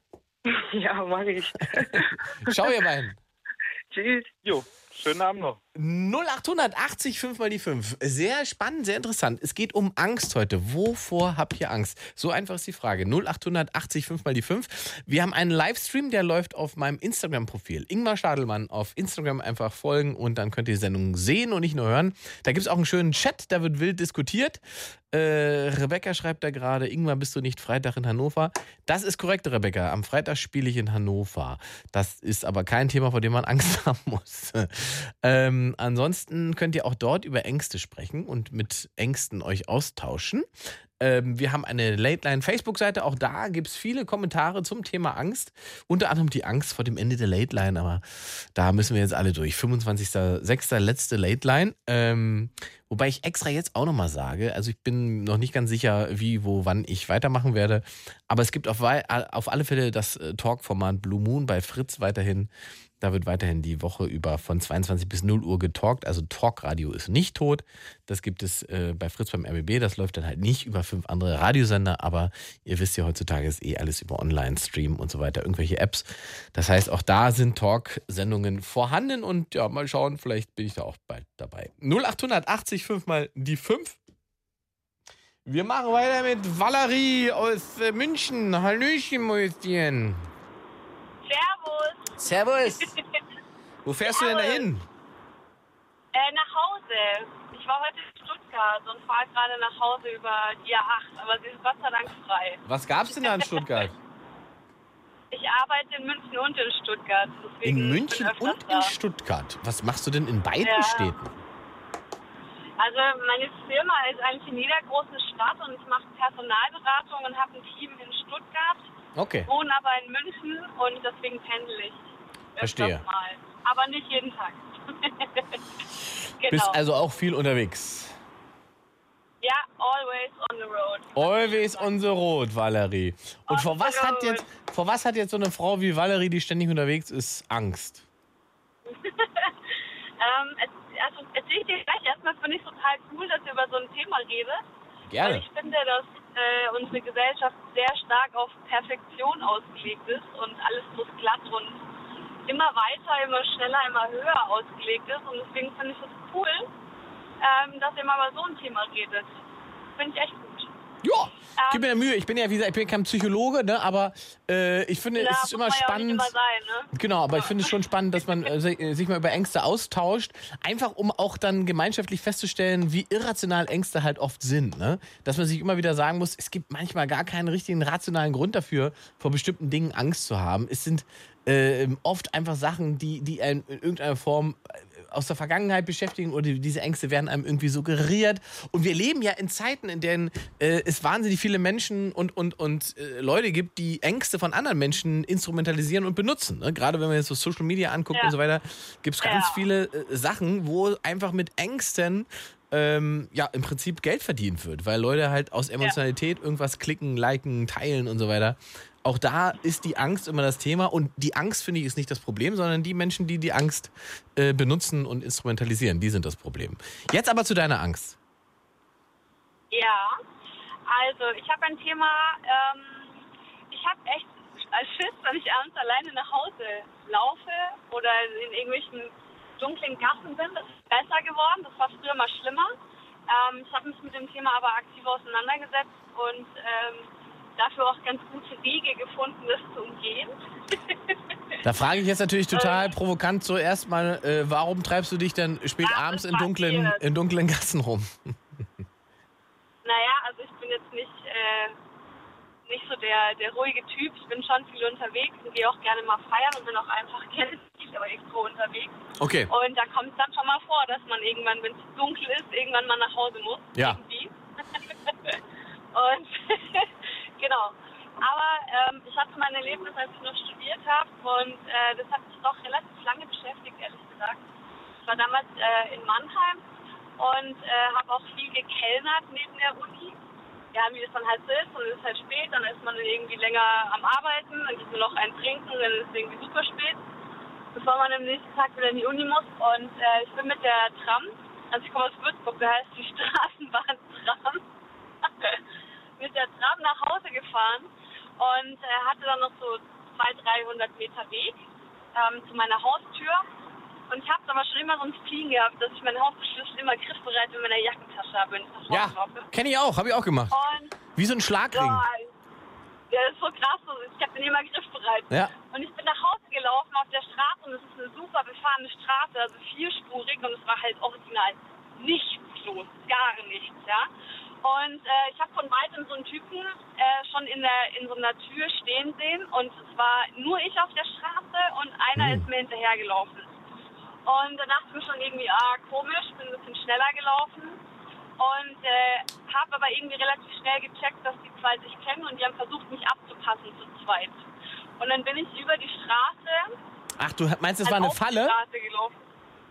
Ja, das war eine Falle. Und Mhm. zwar äh, bin ich über die Straße dann gelaufen, und, sodass ich mit weit mehr, mehr Abstand an diesen zweiten Typen vorbeilaufen konnte. Und äh, bin dann, und dann sind die immer schneller geworden und dann bin ich dann zurück auf den Fußgängerweg. Und dann sind, die, an- dann sind, die, sind wir hinterhergerannt, zu zweit. Und Mhm. ich habe in so einer etwas dunkleren Seitengasse von dieser Hauptstraße gewohnt und hatte meinen Schlüssel in der Hand und bin dann in eine Tür gerannt, habe die aufgeschlossen und die sind mir hinterhergerannt und habe die Tür zugeschmissen, Mhm. Aber gerade noch so, bevor die mir hinterher konnten. Und das war so spooky, dieses Erlebnis, Das glaube ich dir. ähm, dass mich das schon ein bisschen beschäftigt hat. Und äh, ich finde, ich glaube, dass es ganz, ganz vielen, bestimmt, also bestimmt auch Männern, aber vor allem Frauen so geht, wenn sie irgendwie abends auf dem Heimweg sind. Ähm, und ich finde, es ist ein wichtiges Thema, das offen anzusprechen, dass man damit irgendwie nicht alleine ist. Also ich habe mich damit stark auseinandergesetzt und Also ich fahre auch meistens ein, einfach Taxi, muss ich ehrlich sagen. Ja, das wäre jetzt meine erste Frage gewesen. Warum bist du nicht einmal mit dem Taxi Ja. nach Hause gefahren? Warum läufst du denn nachts da durch die Gegend? Ja, ich war Studentin, ich habe bisschen Okay. nicht. Äh, danach war es mir dann scheißegal, bin ich dann echt nur noch Taxi gefahren. Mhm. Und ähm, ja, Hast du denn, hast du die denn doch beobachten können von deinem, äh, deiner Wohnung aus oder war das mit der geschlossenen Tür vorbei? ähm, ich habe die nicht mehr beobachtet. Also ich bin dann noch, ich bin dann hochgelaufen in meine Wohnung, habe aufgeschlossen, abgeschlossen und bin in mein Zimmer. Ich habe schon noch mal runtergeguckt, aber da waren die auch nicht mehr. Mhm. Und ich hätte die jetzt auch nicht beschreiben können. Also was hätte ich machen sollen? Bei der Polizei anrufen sollen. Ja, ich, also es ist tatsächlich, ja, es ist du? Das tatsächlich ist dann halt das Nächste, ne? Ähm, äh, fast, da ist fast schon, also es ist generell ist man natürlich in, in, nachts in so einer Situation, ne, wenn man da alleine unterwegs ist und äh, zwei kommen einem entgegen, dann ist man sofort in diesem Defensivgefühl. Wenn man denkt, oh, oh Ja. wenn die jetzt irgendwas von mir wollen, dann habe ich jetzt hier wirklich schlechte Karten. Äh, das kenne ich aber als Mann kenne ich das auch. Also wenn ich da irgendwo nachts besoffen äh, durch Berlin gelaufen bin und irgendwelche Nebenstraßen, wo ich irgendwie alleine unterwegs war, ähm, und da kommen irgendwie zwei Typen entgegen, dann ist man auch irgendwie so, denkt man, oh, na, wechsle ich doch mal die Straßenseite und gucke ein bisschen, äh, wo ich Ja. im Notfall noch Ja. äh, reinspringen könnte. Ja. Wo Ja. sind die nächsten Leute? Wo Ja, ja. hin? Ich meine, andererseits gibt es natürlich, es gibt diese, ich weiß gar nicht genau, wie diese Telefonnummer heißt oder äh, wie, wie man sie genau erreicht. Äh, müssen wir gleich ja, mal ich gucken. weiß gerade auch nicht den Namen. Ja. Genau, es gibt diese Telefonnummer, die man anrufen kann, wo man sozusagen äh, auf dem Weg nach Hause einen Begleiter am Ohr hat, mit dem man reden kann, äh, sodass man quasi nicht alleine geht, sondern äh, mit jemandem redet, der ja im, im Prinzip ein Auge auf einen haben kann damit. Ne? Also das ist, glaube ich, auch eine schlaue Ja. Sache. Ich überlege gerade, wie das heißt. Wer es weiß, 0880 5 mal die 5 oder auch gerne äh, im Livestream mal reinschreiben, wie diese Telefonnummer heißt. Ah, das haben wir bestimmt gleich gelöst Ja, ich denke auch. Valerie, dann fahr da ordentlich noch äh, äh, nach äh, München geht's, ne? Ja, Linke Spur. danke dir. Tiefflug, ja, viel Ich Spaß. bin extra gerade ein bisschen langsamer gefahren, damit ihr mich hört. Ja, ja. Aber jetzt gibst du wieder Stoff, ich spüre das. mach ich. Ich wünsche euch den Abend. Ciao. Tschüss. Äh, 0880 5 mal die 5. Es geht um Angst, meine Lieben. Und wir haben noch knapp eine Stunde, um über Angst zu sprechen. Ähm, und vor allen Dingen über, äh, nicht nur über die Angst, sondern warum ihr diese Angst habt und äh, was ihr dagegen macht oder wie ihr damit umgeht.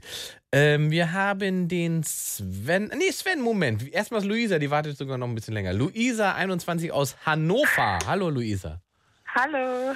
Hannover, da bin ich doch Abend. am Freitag. Freitag, richtig. Habe ich mir gemerkt. Hast ja. du gemerkt? Sehen wir uns denn da, Luisa? Ähm, nee, ich war mit meiner Freundin erst, ähm, ich glaube, Oktober irgendwann. Bei September, mir? Oktober. Ja, so, ich glaube, okay, das war okay. irgendwann im Herbst. Ja, das ist, ich verzeih ich das, sonst hätte ich jetzt gesagt, jawohl. Ich muss auch leider arbeiten, also Ja. das hätte nicht gepasst. Aber für alle anderen Hannover Pavillon gibt es noch ein paar Tickets. Genau. Luisa ist 21 aus Hannover. Wir sprechen über Angst heute und welche Angst dich beschäftigt. Also ähm, ich bin Altenpflegerin seit Mhm. jetzt knapp vier Jahren schon und ich habe halt komischerweise Angst vor verstorbenen Menschen. Also wenn Bewohner sterben Uh. und ich die dann halt nochmal sehen muss oder Ja. halt auch teilweise fertig machen muss, dann habe ich so eine tierische Angst, dass ich halt teilweise keine Luft kriege und ich mir halt immer jemanden dazu holen muss. So, das ist halt ziemlich Und das komisch, ist natürlich in dem Job echt eine blöde Angst. Ne? ja, allerdings. Ähm. ich wusste es ja auch vorher nicht, ne? Also ich konnte es ja nicht Jetzt, ahnen. genau, das wäre meine erste Frage gewesen. Wann hast du denn gemerkt, dass du diese Angst hast? Ähm, mit 18. Also ich habe mit 17 angefangen und als ich so 18 wurde, äh, hatten wir den, also war für mich der erste Bewohner, der gestorben ist und mein Kollege meinte dann zu mir, gut, komm mal mit. Hm? Und ich so, ja, dann komme ich mit und dann habe ich, äh, sind wir in das Zimmer rein und dann lag sie dann halt da und ab dem Moment wusste ich, oh, ich kann damit nicht, also nicht umgehen. Also ich war halt äh, wie so einer Schockstarre drin und Wa- musste da auch schnell wieder raus. Was ist denn da die konkrete Angst? Dass die noch mal sich bewegt, dass Ja. da noch mal was passiert?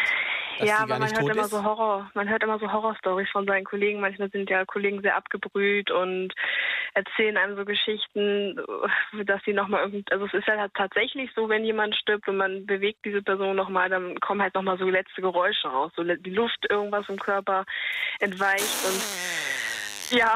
Mhm. Soll vorgekommen Genau. sein. Das, die Tod, das Tote unangenehmer furzen als lebende Menschen. Das habe ich auch schon gehört. Ah, das ist echt und ja. Aber wie oft ist denn der das passiert? Also nicht nur im Furz, sondern dass da irgendwie noch tatsächlich was passiert ist, obwohl der Körper, die Person quasi tot war? Ähm, also was halt passiert ist oder was, wo ich mich halt sehr erschrocken habe, dass ich diese Person äh, halt mit meiner Kollegin nochmal gedreht habe und teilweise gehen die Augen nochmal ganz kurz auf, kommen dann Ah. welcher und ich so, oh Gott, ich mich halt, äh, und ähm, Okay, ich ja, fand okay, einfach dieser ganze Anblick ist halt sehr seltsam. Wenn das jetzt die eigene Fa Familie wäre, wäre das vielleicht Mhm. eventuell was anderes. Aber wenn man halt jemanden hat, den man vielleicht noch gar nicht so gut kannte, weil man gerade erst angefangen hat, da, da zu arbeiten, Ich habe ja jetzt in meinem Leben noch nicht so viele Tote gesehen, aber jedes Mal bin ich im Prinzip ähm, fasziniert darüber, äh, wie sehr ähm, der Körper nur Hülle ist. Weißt du, was ich meine? ja, dass genau, habe ich auch, ja. dass man einfach denkt, krass, es ist einfach, das ist einfach nur eine Hülle und das Ja. Leben ist einfach komplett daraus verschwunden. Genau, das habe ich auch gedacht.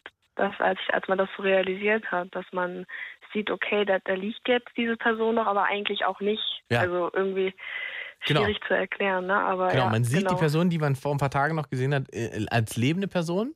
Und dann Genau. gehörte der Körper quasi dazu. Und jetzt hat man auf einmal Genau. nur noch den Körper, sieht diesen Körper und sieht aber, dass da kein Leben drin ist und versteht, dass das Leben im Körper ist Genau, ja. und nicht das der Körper das Leben ist. Genau, ja. Das verstehe ich, ja. Das äh, habe ich auch so empfunden. Oder empfinde ich halt immer noch, wenn ich, äh, ähm, wenn ich jemanden äh, dann sehe, wenn er gestorben ist. Also ich war noch nie dabei in dem Moment, wo jemand gestorben ist. Also meistens rufen die mich dann an, sagen, komm mal bitte und dann ist es halt meistens schon zu spät. Aber Mhm. ich habe auch immer das gleiche Gefühl, was du eben auch beschrieben hast, so dass man einfach realisiert, da, ist halt diese Person, aber eigentlich auch nicht so. Aber das das interessiert mich, das wusste ich gar nicht. Also das heißt, wenn man die Leiche dann bewegt, dann gehen die Augen auch nochmal auf? Es kann, also ich bin mir nicht hundertprozentig sicher, in welchem, also wenn jemand gerade frisch gestorben ist, dann ist ja noch alles ähm, beweglich, ne? Und dann kommt ja diese Totenstarre. Und also ich habe es so lange halt auch noch nicht erlebt, aber meine Kollegen meinten, irgendwann kann man die äh, Gelenke und alles wieder bewegen, dann löst sich das anscheinend wieder. Also wenn ich jetzt etwas Falsches sage, tut's mir leid, aber ähm, ich habe halt ähm, oder was wir halt auch schon hatten, das fand ich halt auch sehr unangenehm. Meine ähm, Vorgesetzte, die ist ganz lieb und die meinte, wir müssen noch gucken, dass der Mund geschlossen bleibt. Mhm. So. Und dann haben wir halt tatsächlich zu zweit versucht, mit einer Bandage und irgendwie versucht, diesen Mund geschlossen zu halten. Krass. Und ich stand halt 15 Minuten, habe dieser verstorbenen Frau, die gerade irgendwie eine halbe Stunde tot ist, der hat den Mund zugehalten. Und es hat halt nicht funktioniert. Der Mund ging die ganze Zeit wieder auf.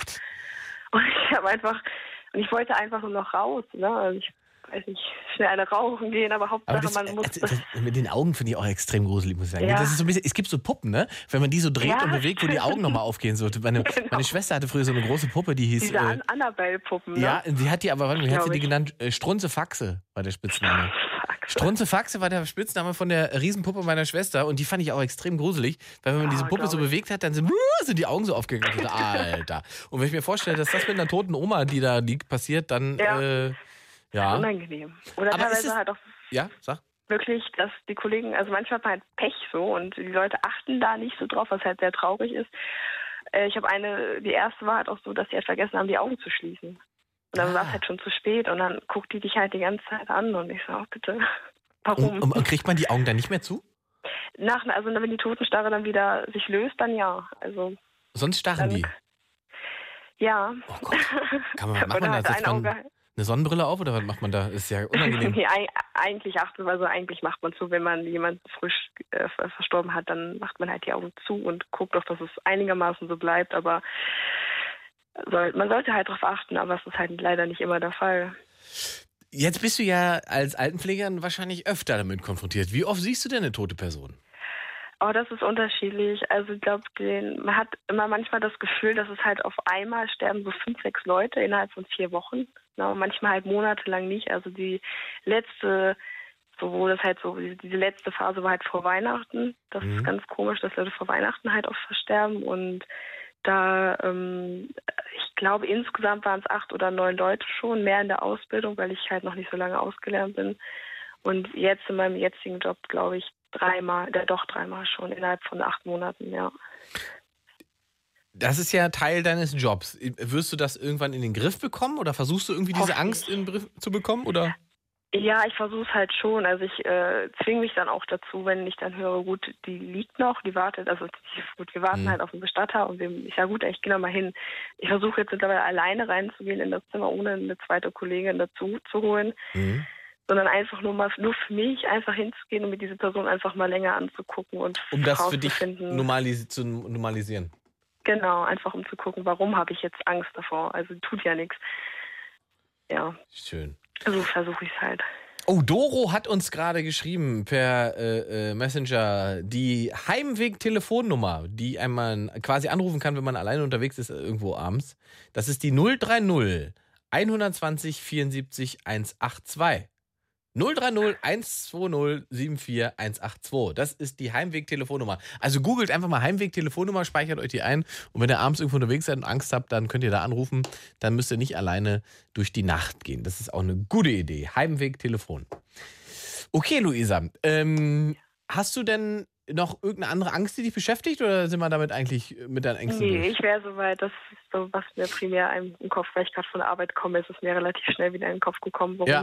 welche Angst. Ist, ja. denn, ist, ist das dann, ähm, ähm, also du konfrontierst dich dann quasi selber mit den Leichen äh, auf Arbeit Ja. und, und du hoffst, erhoffst darüber, dass da eine, eine, sagen wir mal, eine Normalisierung stattfindet. Hoffe ich einfach. Es ist auch sogar ein bisschen besser schon als ganz am Anfang, aber es ist halt immer noch sehr unangenehm und sehr, also ich brauche danach halt mal meine fünf oder zehn Minuten, dass ich mich mal wieder ein bisschen auf den Boden der Tatsachen Und- zurückkomme.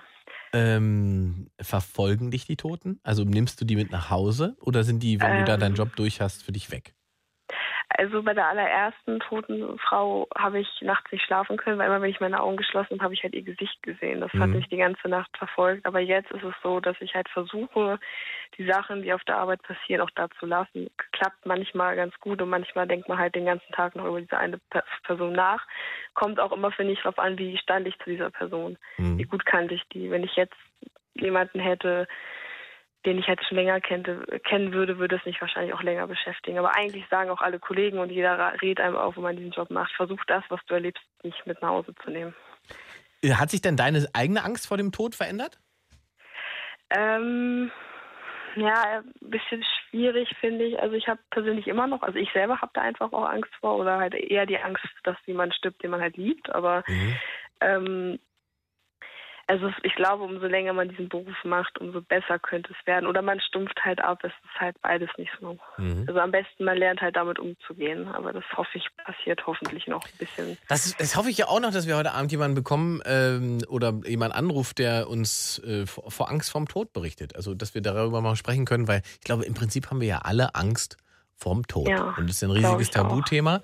Und äh, vielleicht kann der ein oder andere, der damit konkret beschäftigt ist, uns ja was zum Thema Angst vorm Tod sagen. 0800 80 5 mal die 5. Es geht um Ängste heute in der Sendung.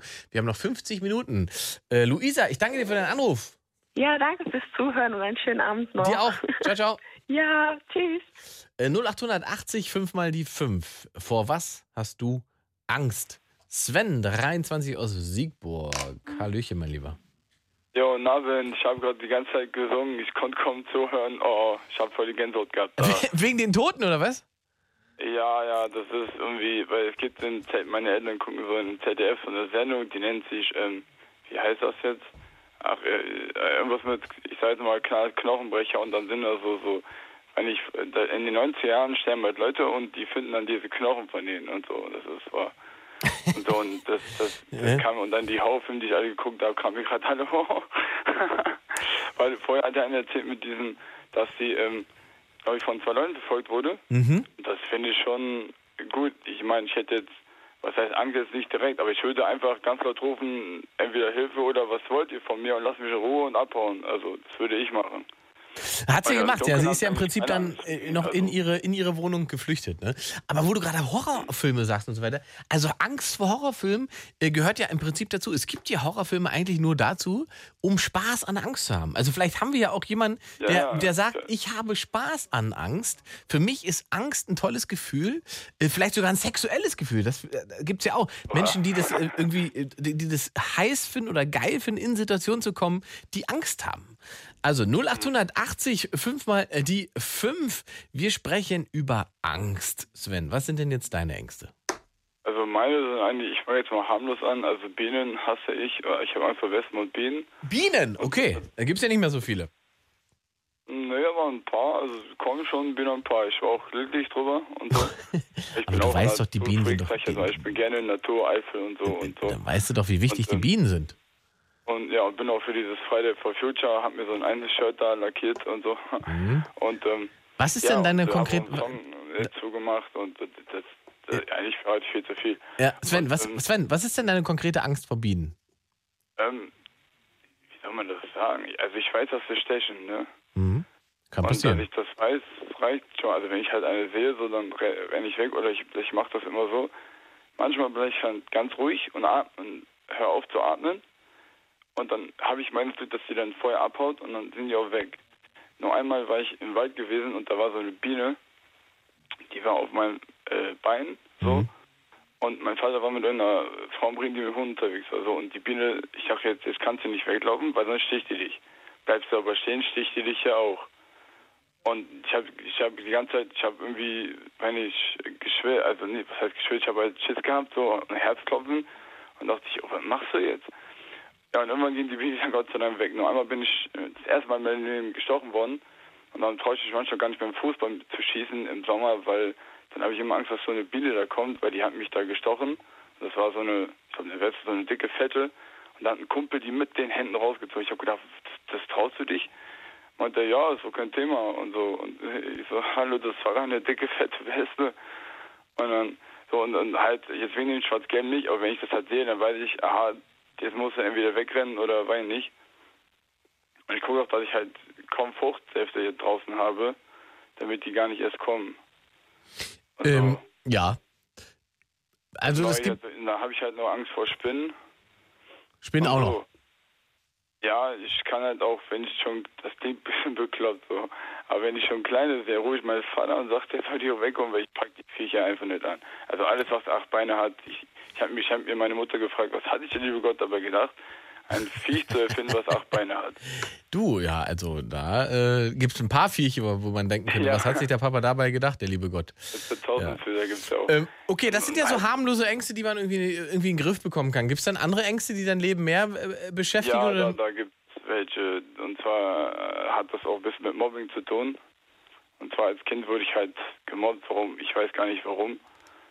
Und so, ich habe zwei Segelohren, ob es jetzt deswegen war, aber ich bin mit, mein- wegen meinen Segelohren nie gemobbt worden. Mhm. Sondern habe ich halt, kam das halt so, dass ich halt äh, mich nicht mehr in die, in die Schule getraut habe.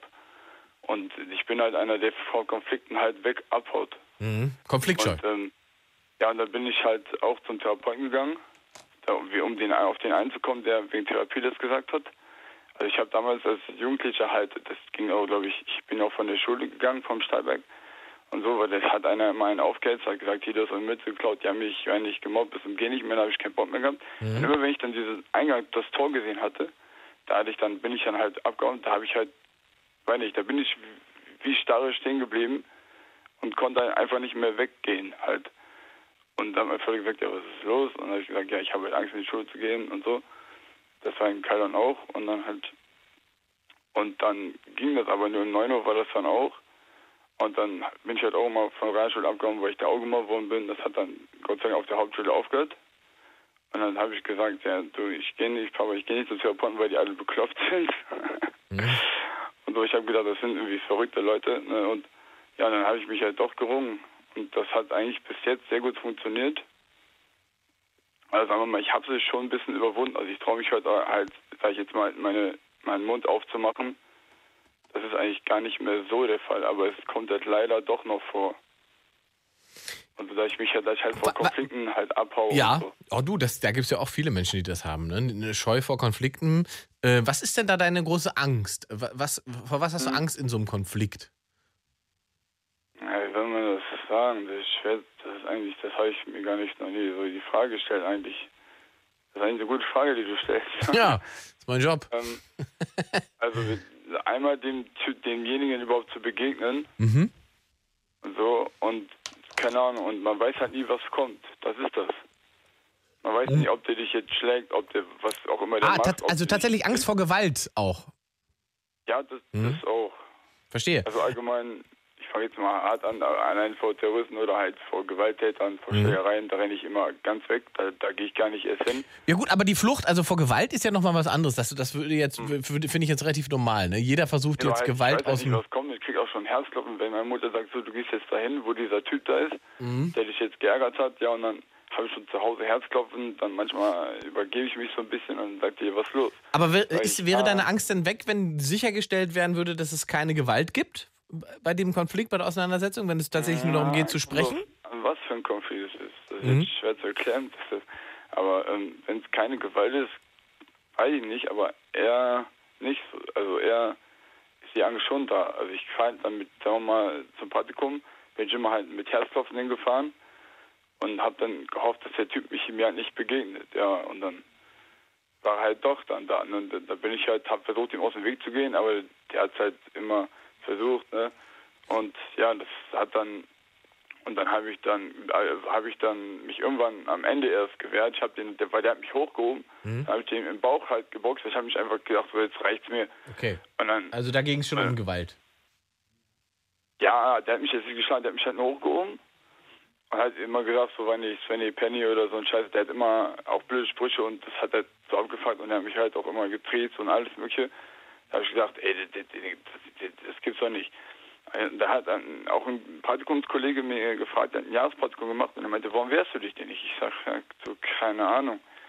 Ich bin dann einer, der sich wen dem Mobbing halt nicht traut, ne? Und ähm, so der, auch dieses Durchsetzungsvermögen habe ich halt nicht, was aber besser geworden ist bei mir. Ja, und dann, und dann war halt der letzte Tag war am Praktikum, und dann war ich froh, dass ich da weg war. Und auch in der Schule bin ich auch schon, äh, ja, doch auch schon geschlagen worden. Und zwar halt in den Bauch so, die haben mich gepackt so mit drei, vier Leuten. Okay, also ich verstehe schon, es geht bei dem Konflikt, geht es eigentlich geht's um Gewalt, ne? Das muss man doch sagen. Es Ja, ist jetzt auch, nicht einfach also nur ein Ge- Konfliktangst. Du kannst schon mit Menschen auch diskutieren. Schubsen halt, war halt mit dabei. Da habe ich gedacht, warum macht ihr das? Und so. Ich habe gesagt, was soll das? Ja, ja. Nee, mir Also ging es jetzt nie darum, eine ob, ob, mir ging's halt jetzt darum, ob du, wenn du jetzt sozusagen in einen Konflikt gerätst, kann es ja auch bedeuten, dass du in eine Diskussion gerätst, ne? dass es verschiedene Standpunkte gibt, die man ausdiskutieren muss, dass dir das auch Angst macht. Nee, das jetzt nicht. Also eher, wenn schon, also wenn müsste schon halt Mobbing dabei sein oder das halt, wie soll man das sagen, ähm, wenn ich, wenn man mit einem schlecht auskommt, ist jetzt auch falsch gesagt, aber ähm, Ja, okay. äh, Ähm, das, okay, weil das ist ja auch nachvollziehbar. Also eine, eine Angst vor Gewalt, äh, übermäßige Gewalt ist, glaube ich, auch relativ natürlich, Sven.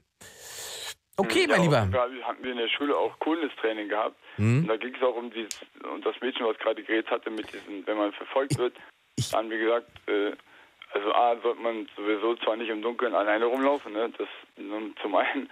Und dann meinten, haben die halt auch so gemacht, dass wir, ähm, weil nicht auch unsere Wut rauslassen konnten und dann haben die halt ein bisschen getreten, aber das durften die halt nicht. Wir wussten, dass halt das Spaß war. Dann haben wir uns so ein bisschen gemobbt im Sinne von äh, Spaß halt und so. Aber wir wussten, dass halt das nicht echt war.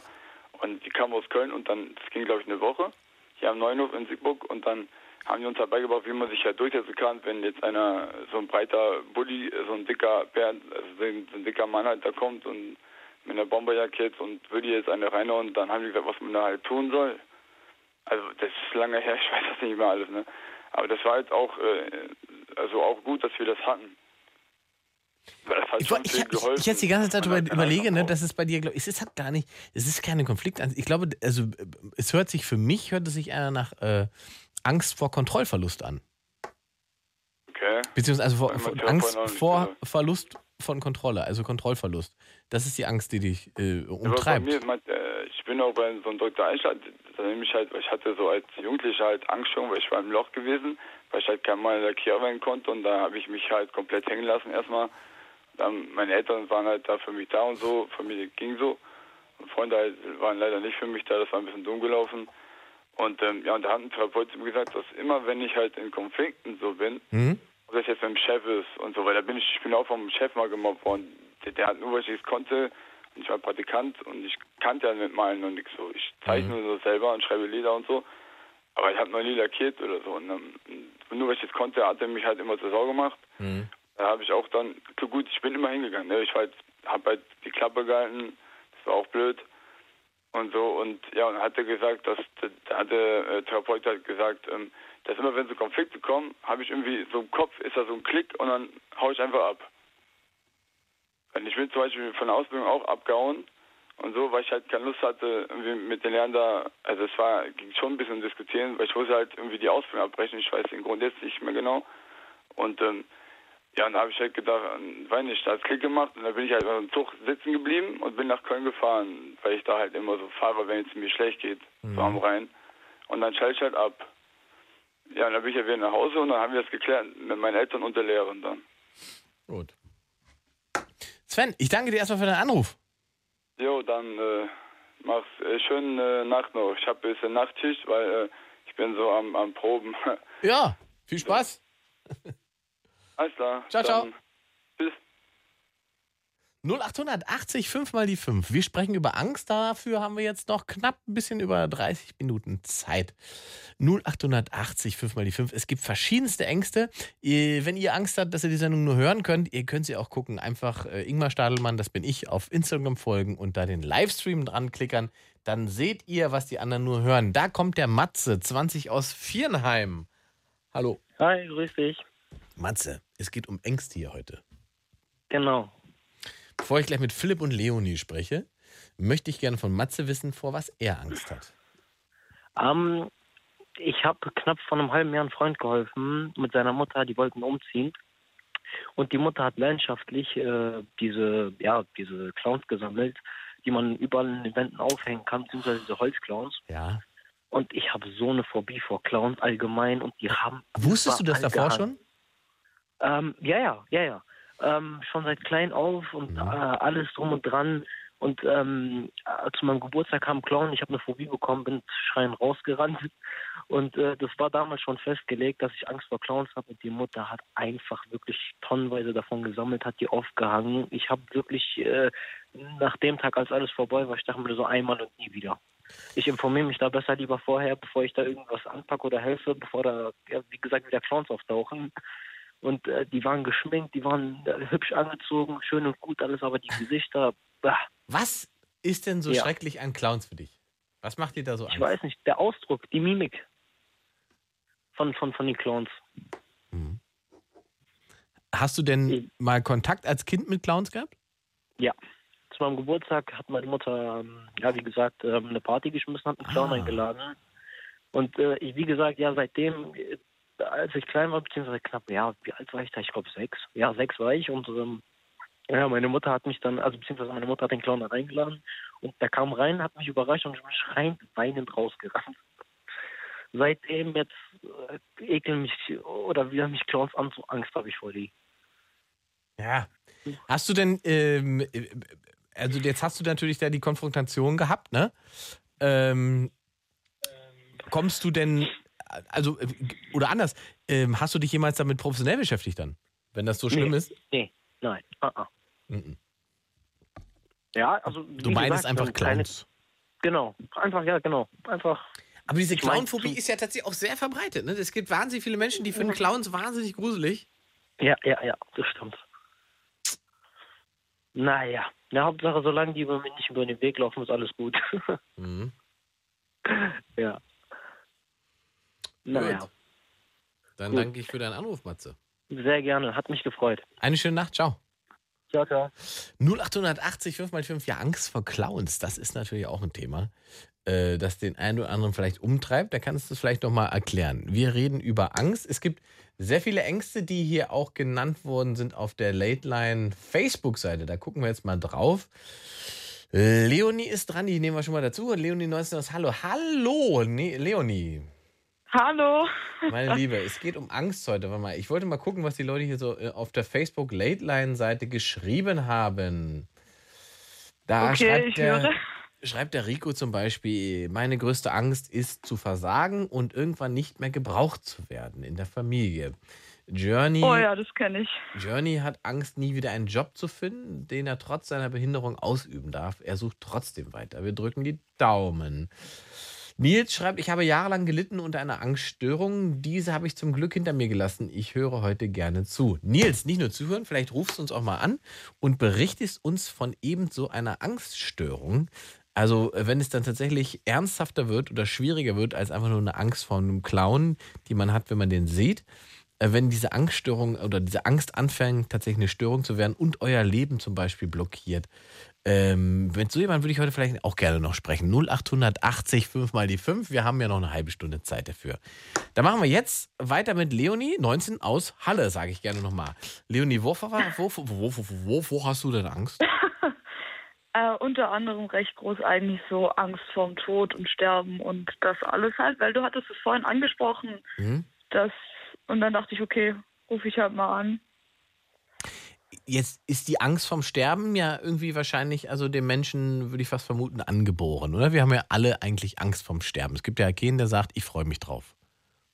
Ja, das glaube ich auch. Aber es ist halt so dieses, seit das mal ein Ethiklehrer bei uns gesagt hat, so, was kommt danach? Ich meine, es wäre halt irgendwie so auf der einen Seite beängstigend, wenn da nichts mehr kommt, also wirklich dann Leere. Und auf der anderen Seite war es aber auch beängstigend, wenn da halt wirklich nochmal was kommt, so Leben nach dem Tod, Himmel, Hölle, was weiß ich und was man glaubt. Und Glaubst du denn an was?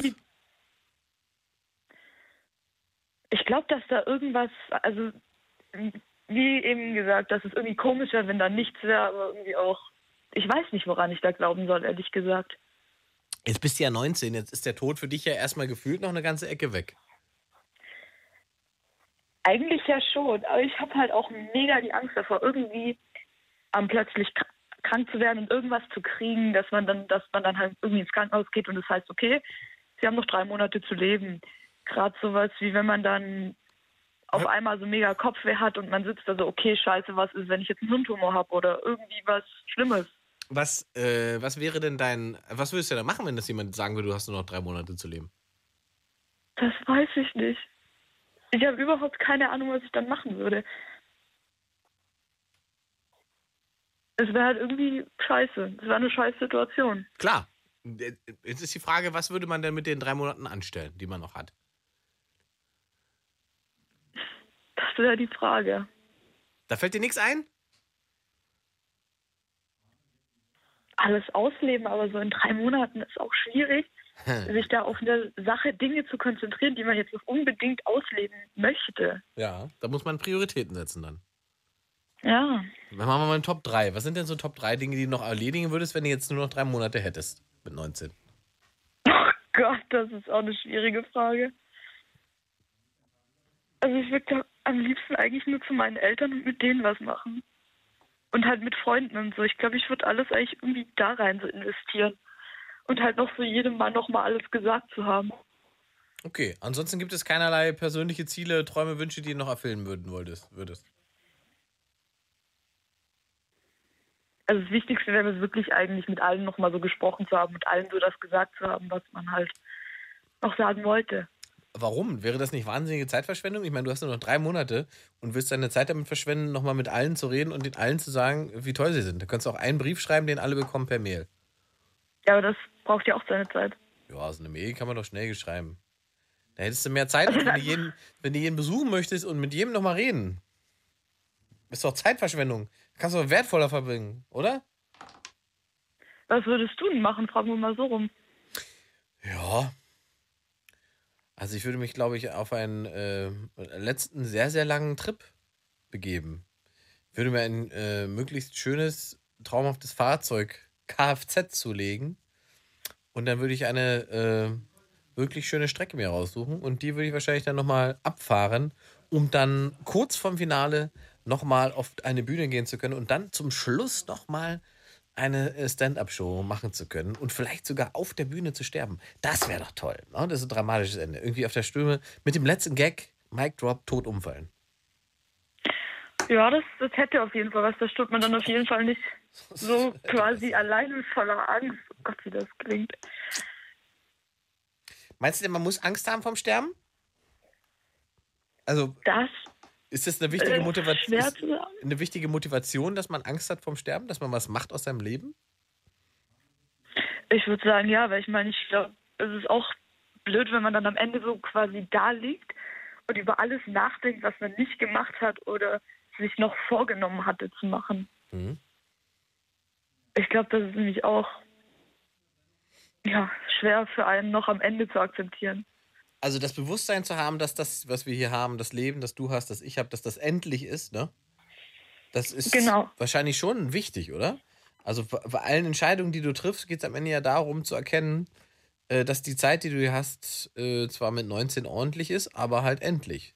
Das heißt, Dinge laufen zu lassen oder sich für Dinge nicht bewusst zu entscheiden, ähm, könnte man immer auch unter Zeit, Lebenszeitverschwendung abbuchen. Ja, finde ich auch. Ich finde es halt vor allem schwer, dass man gerade heutzutage immer so quasi alles so für selbstverständlich wahrnimmt. Und ich sehe es auch oft in der Stadt, so dass viele Leute einfach auch gar nicht mehr merken, was um sie rum so passiert. Was ich finde, was halt irgendwie auch so dazu gehört, dass man halt mal auch so mal kurz wartet und quasi merkt, okay, Mhm. das passiert jetzt alles so drumrum und das vergeht ja auch alles. Und das nehmen viele auch gar nicht mehr so wahr, was ich irgendwie mega schade finde. Ich glaube ja, dass der Körper oder unser menschlicher Geist ja von vornherein so gebaut und konzipiert ist, dass das Erleben des Todes äh, für dich selbst gar keine schlimme Erfahrung ist. Und alle Menschen, die irgendeine Form von Nahtoderfahrung gemacht haben, ähm, bestätigen das ja eigentlich. Ne? Das, das letzte, also letzte Runde im Kopf ist sozusagen wie so ein guter Drogenrausch und nichts, was einem irgendwie Angst macht, sondern man lässt los und wird entspannt beim Sterben. Für alle anderen draußen wird es natürlich irgendwie schwierig. Ja gut, das kann natürlich auch sein. Da kann ich natürlich nicht aus Erfahrung sprechen. Ja, weil ich würde ja vermuten, dass die Angst vom Tod ähm, schon darauf basiert, dass du denkst, das könnte ein schreckliches Erlebnis sein im Sinne von, es fühlt sich schlimm an oder schmerzhaft an und so, ne? Oder ist es das gar nicht? Doch, das könnte natürlich auch durchaus sein. Ich finde halt einfach das am beängstigender, was halt so danach dann so quasi, da ist halt so dieser Schnitt, man begibt sich so quasi zum Sterben hin und danach, Ist vorbei. wa- was ist dann? Nix? Du glaubst, da ist dann wirklich nichts. Wüsste nicht, was da sein soll. Also im Sinne von, du wirst fantastisches Wurmfutter. Das äh, da können wir uns noch drauf einigen so. Aber die Frage ist halt einfach, also wenn dein Geist erloschen ist, dein Körper nicht mehr funktioniert und all die Fähigkeiten nicht mehr da sind, die er braucht, um ein Bewusstsein zu haben, ähm, dann ist einfach vorbei. Du hast ja auch schon viel länger nicht existiert, als du dann existiert hast.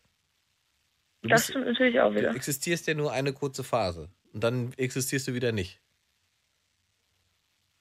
Ja, das trifft, ja. Ne? Im Prinzip ist es genau das. Du hast eine kurze, spannende Existenz. Und der kannst du machen, was du willst. Deswegen ist eigentlich voll blöd oder voll dumm, in Anführungszeichen, äh, wenn man sich in der Phase, in der man existiert, damit beschäftigt, was in der nicht existenten Phase stattfindet. Also meinst du gerade so Zukunft, Vergangenheit und so weiter? Ja, also im, Prinzip, jeder religiöse Ansatz ist ja eine Verschwendung von Lebenszeit. Boah, jetzt wird's geil. Gleich rufen, gleich rufen die Christen und alle rufen gleich an, die Buddhisten und so weiter. Das gibt's aber nicht. Weißt du? So, Ja, also, so, also was, was macht denn Religion oder was ist das für ein Konstrukt?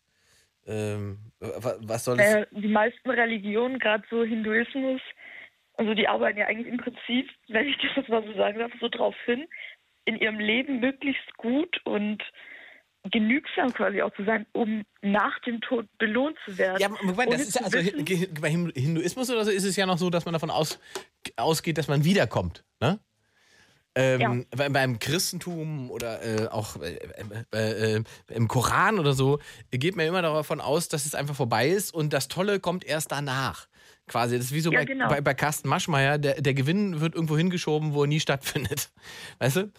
Ähm, und vielleicht liegt darin auch begründet, dass so viele, sagen wir mal, religiöse Fanatiker oder so viele äh, äh, Kriege und, und, und so viele Verbrechen im Namen dieser Religion be begehen oder begonnen wurden, weil das im Prinzip so ein bisschen so war. Also bei den Hinduisten ist es im Prinzip ein bisschen so äh, wie das private Scheißhaus, ne, wo man immer wieder drauf geht. Und bei den anderen ist es im Prinzip ein bisschen so wie die Zugtoilette. Die interessiert mich halt nur, solange ich im Zug bin. Ne, die so, dementsprechend, dementsprechend sieht die dann halt auch aus. Das ist jetzt eigentlich ein sehr treffender Vergleich sogar.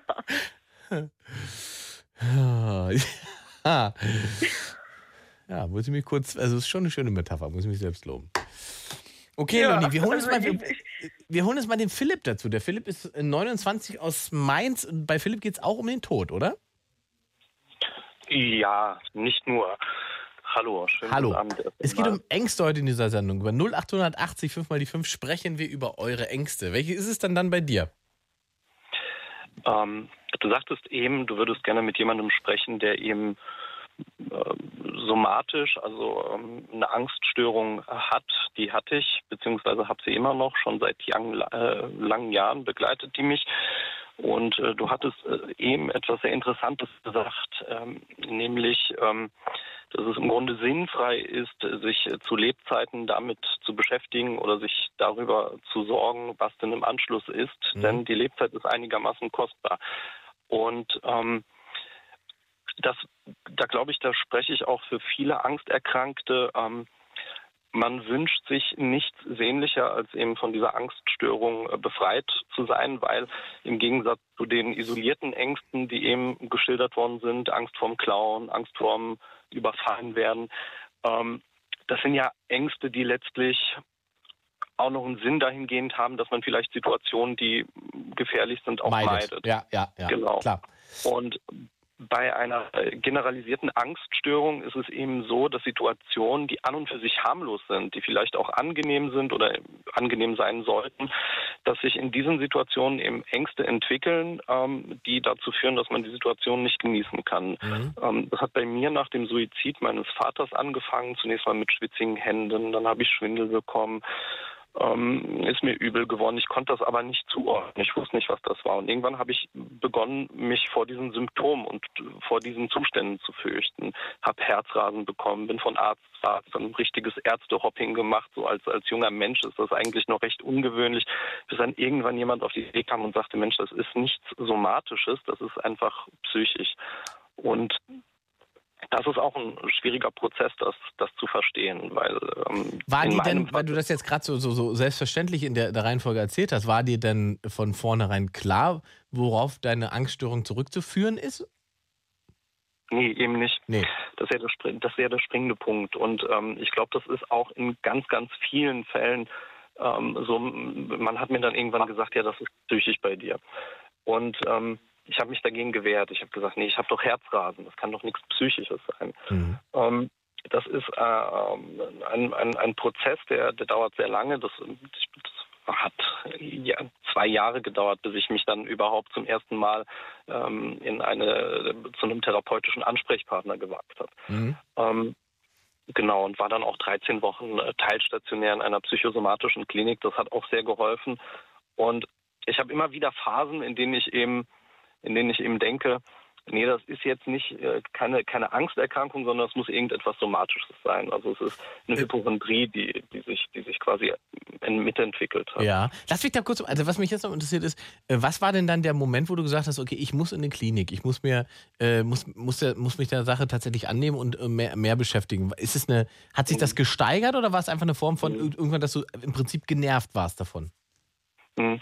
Nee, das hat sich sukzessive gesteigert. Also es hat begonnen ähm, in einer ganz interessanten Situation. Ich war äh, auf einer Fähre auf dem Weg von Sassnitz in Norddeutschland auf Rügen nach Schweden mit einem Kumpel zusammen.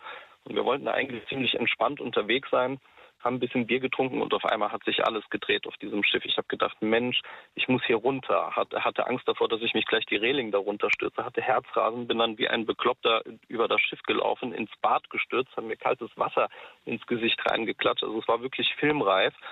Ähm, das hat dann nach wenigen Minuten wieder abgenommen und dann war gut. Und dann kam es ein paar Wochen später wieder in einer anderen Situation, die kann ich jetzt nicht mehr genau benennen. Und dann irgendwann war ich in meiner ersten Wohnung. Ähm, in Mainz, also außerhalb meines Elternhauses, zwecks Studium.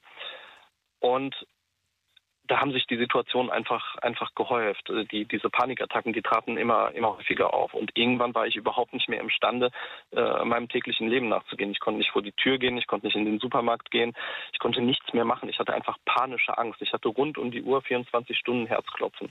Es hat dann erst abgenommen, als ich in dieser Situation, wo ich mir wirklich nicht mehr zu helfen wusste, zum Psychiater gegangen bin. Ähm, beruhigende Medikamente, sedierende Medikamente bekommen habe und erst dann konnte ich abends wieder allmählich abschalten und das war der Weg. Und da gab es auch gar keine einzelnen Anlässe mehr für diese Angst, sondern die war einfach äh, durchgehend vorhanden.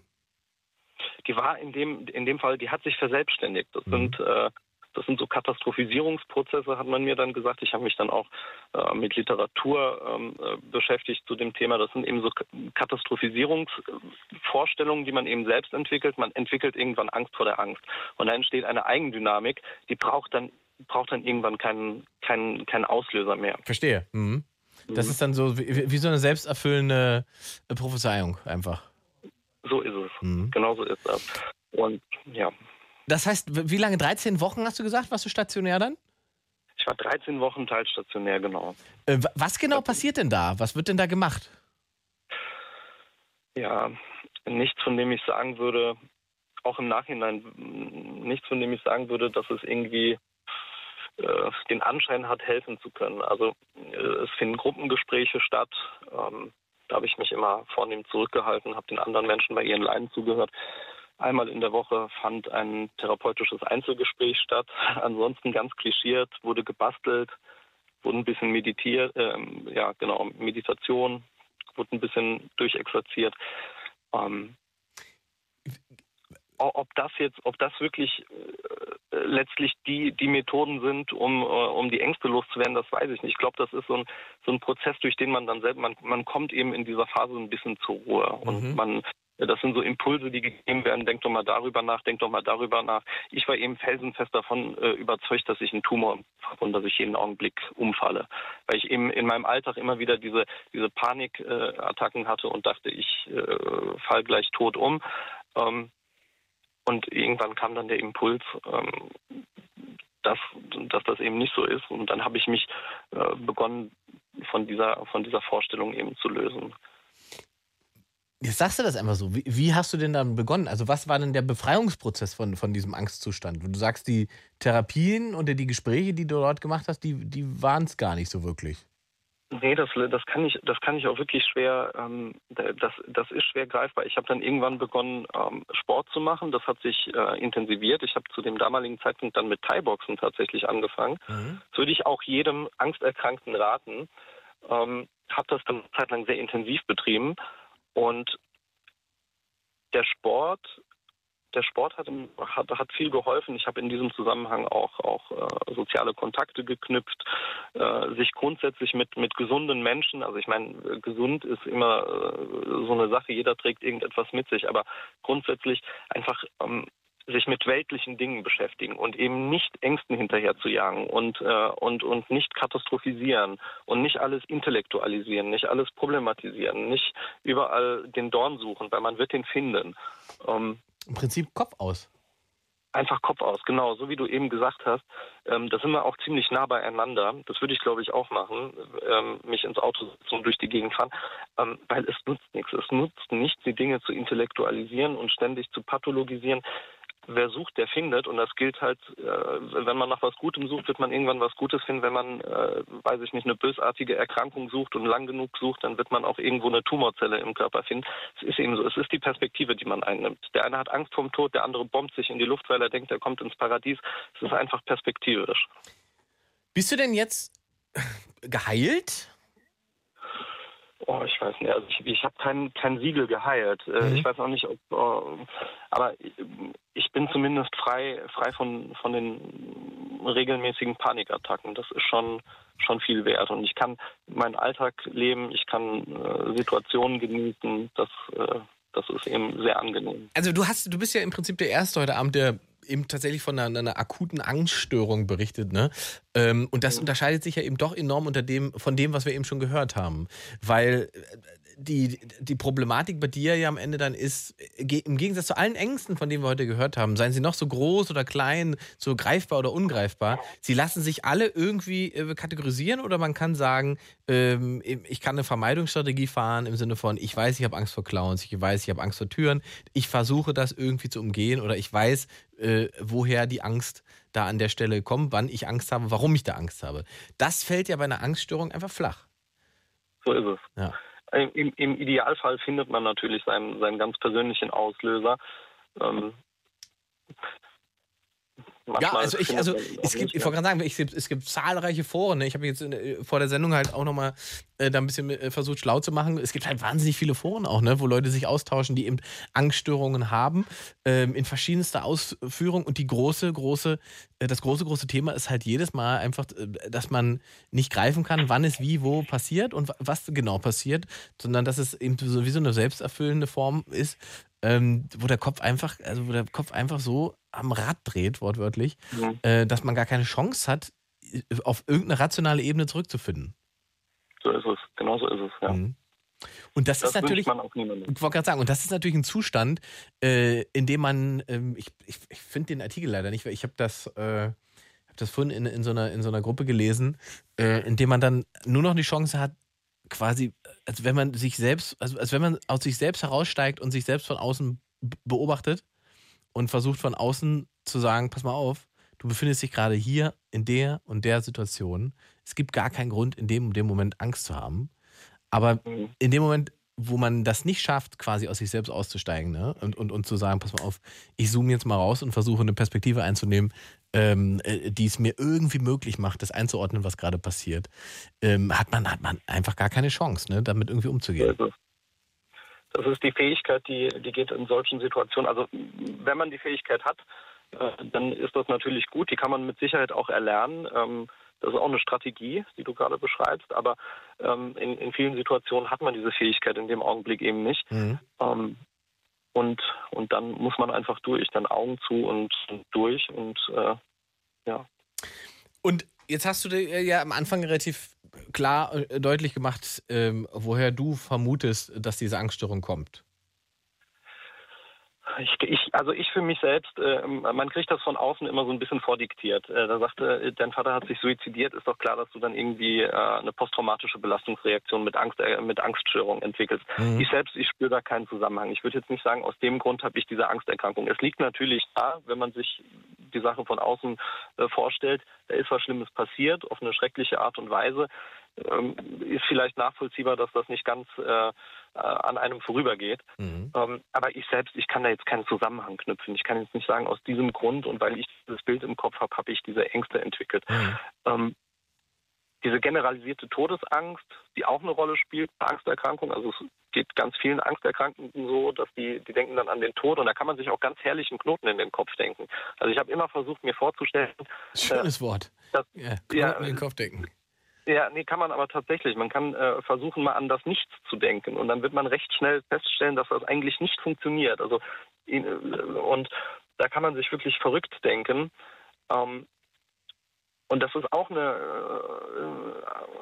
äh, ja, auch, auch ein Teil der Angsterkrankung ähm, bei vielen, dass sie eben eine generalisierte Todesangst haben. Also, dass man dann irgendwann an einen Punkt kommt, an dem man äh, äh, sich verge vergegenwärtigt, okay, äh, der Tod kommt, oh mein Gott, wo soll ich hin? Ich kann nirgends fliehen, weil das ist ja so Mhm. der, der, Im- der, der, der Impuls, ähm, den, den die Angst gibt, zu fliehen. Ja. Aber vom Tod, da kann man eben nicht fliehen. Ne? Das, Ausweglosigkeit. Das ist so, eine Sache. Ja. so ist es, ja.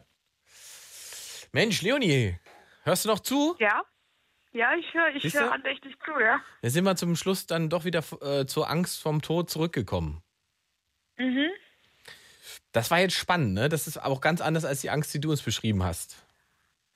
Ja, aber ich muss gerade noch dazu sagen, das mit diesem, dass man selber in dem Moment gar nicht rational denken kann, das kenne ich auch. Ich habe mega Angst vorm Dunkeln Mhm. und ich schlafe seit über einem Jahr, ich schlafe nur noch mit Nachtlicht. Also es ist ganz schlimm, ich kann nicht mehr im ganz dunklen schlafen, wenn ich alleine in einem Zimmer bin. Und es war bei mir zum Teil mal so schlimm, dass ich mitten in der Nacht aufgewacht bin und natürlich dann nicht gerade hell war.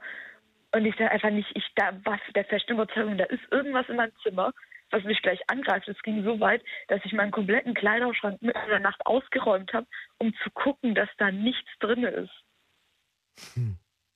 Also ich kenne das, man kann da im Moment nicht rational denken. Da kann man sich noch so oft irgendwie sagen, da ist nichts, beruhig dich. Aber bis man das mal schafft, das kann ewig dauern. Ähm, glaubt ihr denn, dass es m, in unseren Gesellschaften aktuell äh, mehr Ängste gibt, als es noch vor 10, 20 oder 30 Jahren gibt? Oder glaubt ihr, dass Menschen Ängste besser im Griff haben, als es früher war? Hm. An, an wen ist die Frage? An, uns An euch beide, ja, ja. Ja, ja. Mhm. Weil ich mich halt das im Prinzip schon längere Frage. Ähm, wir, wir befinden uns ja im Prinzip im Zeitalter, in dem man eigentlich zu jeder Zeit an jede Information kommen kann. Und trotzdem schaffen es ja Menschen irgendwie, ähm, sich selbst komplett fehlzuleiten. Also im, im, im Blindflug um, äh, über irgendwelche Social-Media-Geschichten und so weiter schaffen es Leute ähm, immer gezielt an der, an der korrekten Information vorbeizugehen, ähm, um sich selbst in irgendwas zu bestätigen. Und die große Frage ist halt, ob wir da nicht im Prinzip äh, online in so einer Form, weiß ich nicht, digitalen Mittelalter festhängen und da nicht genauso irrationale Ängste äh, die Runde machen, die dazu geführt haben, dass Menschen auf Scheiterhaufen verbrennt, wo- verbrannt worden sind. Weißt du? Im Mittelalter. Ähm, und da denke ich tatsächlich schon drüber nach, ob, ob Angst nicht im Prinzip ähm, das, das große, das große Thema unserer Zeit sein müsste. Ja. Auch, auch da muss man vermutlich differenzieren. Da gibt es unterschiedliche Qualitäten der Angst. Es gibt äh, eine Angst, die äh, Menschen tatsächlich im Alltag belastet. Ähm, was mit Sicherheit äh, ein aktuelles Thema ist, ist äh, Angst vorm sozialen Abstieg. Ähm, das ist aber auch eine andere Qualität. Also das kann man jetzt schlecht mit einer Angsterkrankung vergleichen. Das wird man auch nicht vergleichen können mit der Angst vorm Clown. Ähm, jetzt ohne die zu degradieren. Also ich glaube, dass man auch vor Clowns Angst haben kann, aber ähm, es gibt eine ganze Reihe von, von berechtigten ähm, Anliegen, also Angst vor Zuwanderung, Angst vor sozialem Abstieg, Angst vor Altersarmut, Angst vor Wohnungslosigkeit. Ähm, Und da kann man natürlich auch, wie du sagst, da kann man auch schnell irgendwelchen äh, Fake-Propheten im Internet auf den Leim gehen. Das geht ganz schnell, ja. Gut, ihr beiden. Ähm, ich sag mal danke, Leonie, und ich sag besonders danke, Philipp, ähm, der uns äh, über diese Angststörung äh, ein bisschen äh, ja, versucht hat, schlau zu machen. Und ähm, man muss da einfach ganz klar sagen, ne, wenn man das auch nur im Ansatz feststellt, ähm, sollte man eigentlich schleunigst dafür suchen, äh, irgendwie sich Hilfe zu suchen. So ist es. Ja. Weil alles, also, alles andere wird nicht funktionieren. Meistens nicht. Hilfe ist der beste Weg. Mut haben, direkt Ärzte ansprechen, braucht sich keiner schämen. Mein Lieber, ich danke dir. Hab eine schöne Nacht. Dankeschön. Vielen Danke, vielen Ciao. Dank. Auf Wiedersehen. Danke dir auch, Leonie. Ja, war aufschlussreich. Ja, gute Nacht.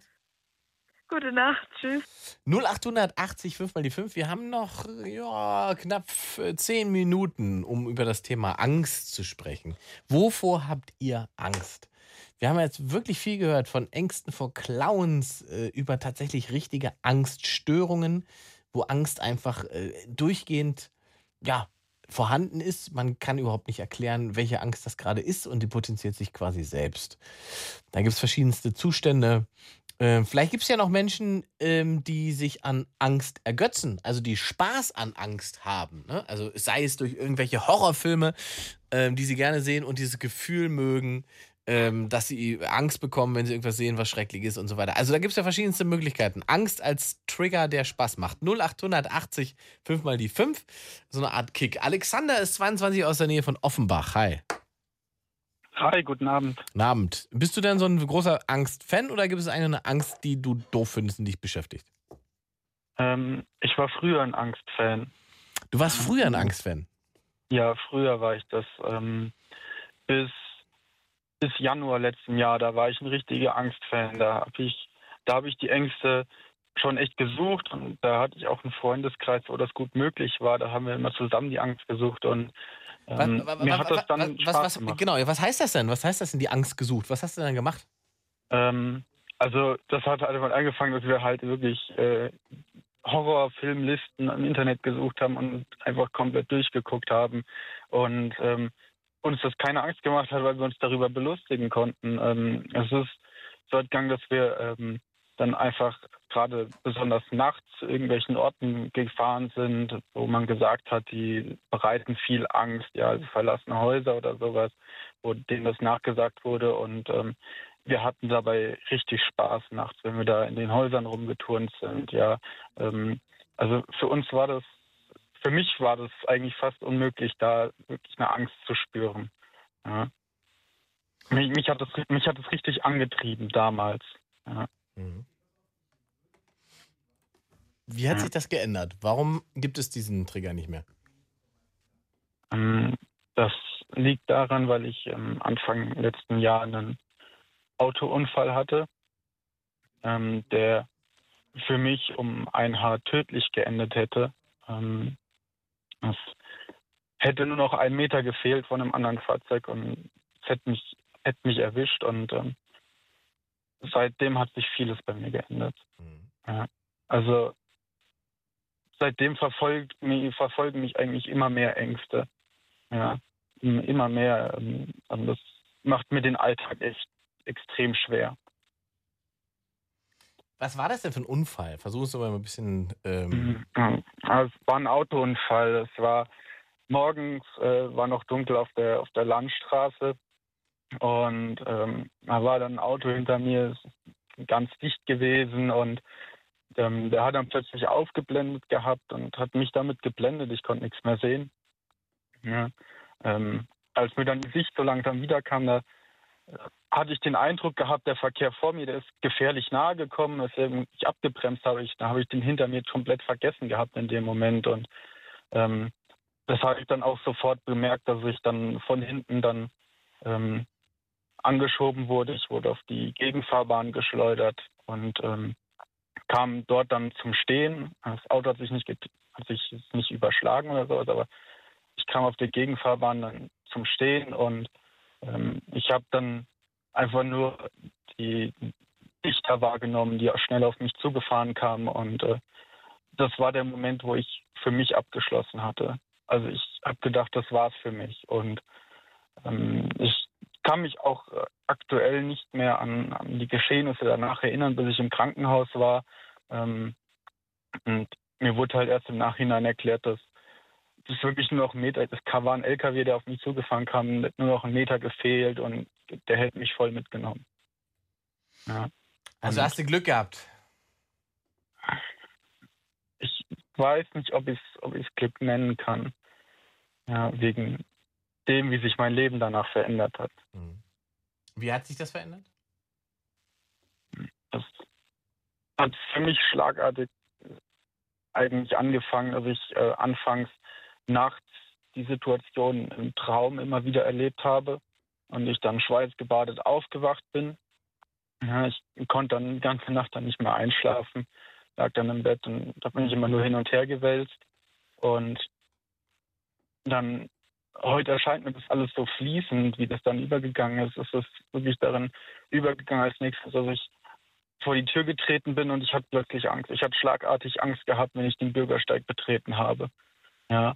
Ähm, und ich konnte mir das am Anfang gar nicht so richtig erklären, warum ich überhaupt die, diese Angst habe. Ja. Das ist, also heute glaube ich, dass es einfach daran liegt, dass ich wirklich ver- vermutet habe, dass mir wirklich jeder irgendwie was Böses möchte und dass da vielleicht einfach gleich ein, ein Autofahrer kommt und der fährt einfach aus Lust und Laune über den Bürgersteig und, und nimmt mich mit und äh, ja, mit, damit hat es dann hat es halt fortgesetzt und dann immer weiter in den Alltag eingeschlichen mit neuen Ängsten. Ja, ähm, die Kleinigkeiten, also teilweise wirklich Kleinigkeiten an Ängsten, sowas wie, dass ich Sachen vergesse, ja, wichtige Sachen für mich, was tatsächlich auch in der Vergangenheit jetzt öfters passiert ist, dass ich immer wieder Sachen verloren habe, ja, und ähm, bis hin halt wirklich auch zu, zu Ängsten zu versagen, was äh, mich jetzt auch tatsächlich schon meine, meine Freundin auch gekostet hat. W wieso hat dich das deine Freundin gekostet? weil ich, weil ich mich in diese Ängste, diese Angst, gerade in die Angst zu versagen, immer weiter hineingesteigert habe und ich halt dadurch einfach vergessen habe, dass ja, mich halt vernünftig mit meiner Freundin halt umgehen zu können.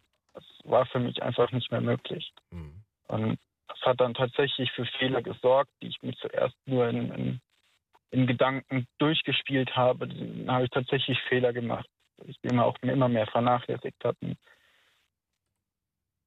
Am Anfang war sie für mich der einzige Antrieb, den ich überhaupt hatte, immer weiterzumachen und zu sagen, dass, dass ich in ein Krankenhaus gehe. Ich war in der Zwischenzeit, also im letzten Jahr war ich allein vier Monate in Krankenhäusern.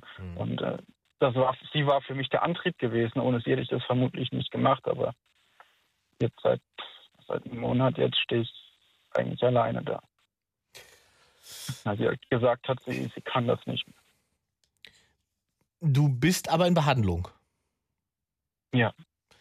Ähm, ist dir denn bewusst, dass diese Angst, die du jetzt hast, dass das schon auf diesen Autounfall zurückzuführen ist? Ja, ne? Das ist dir klar.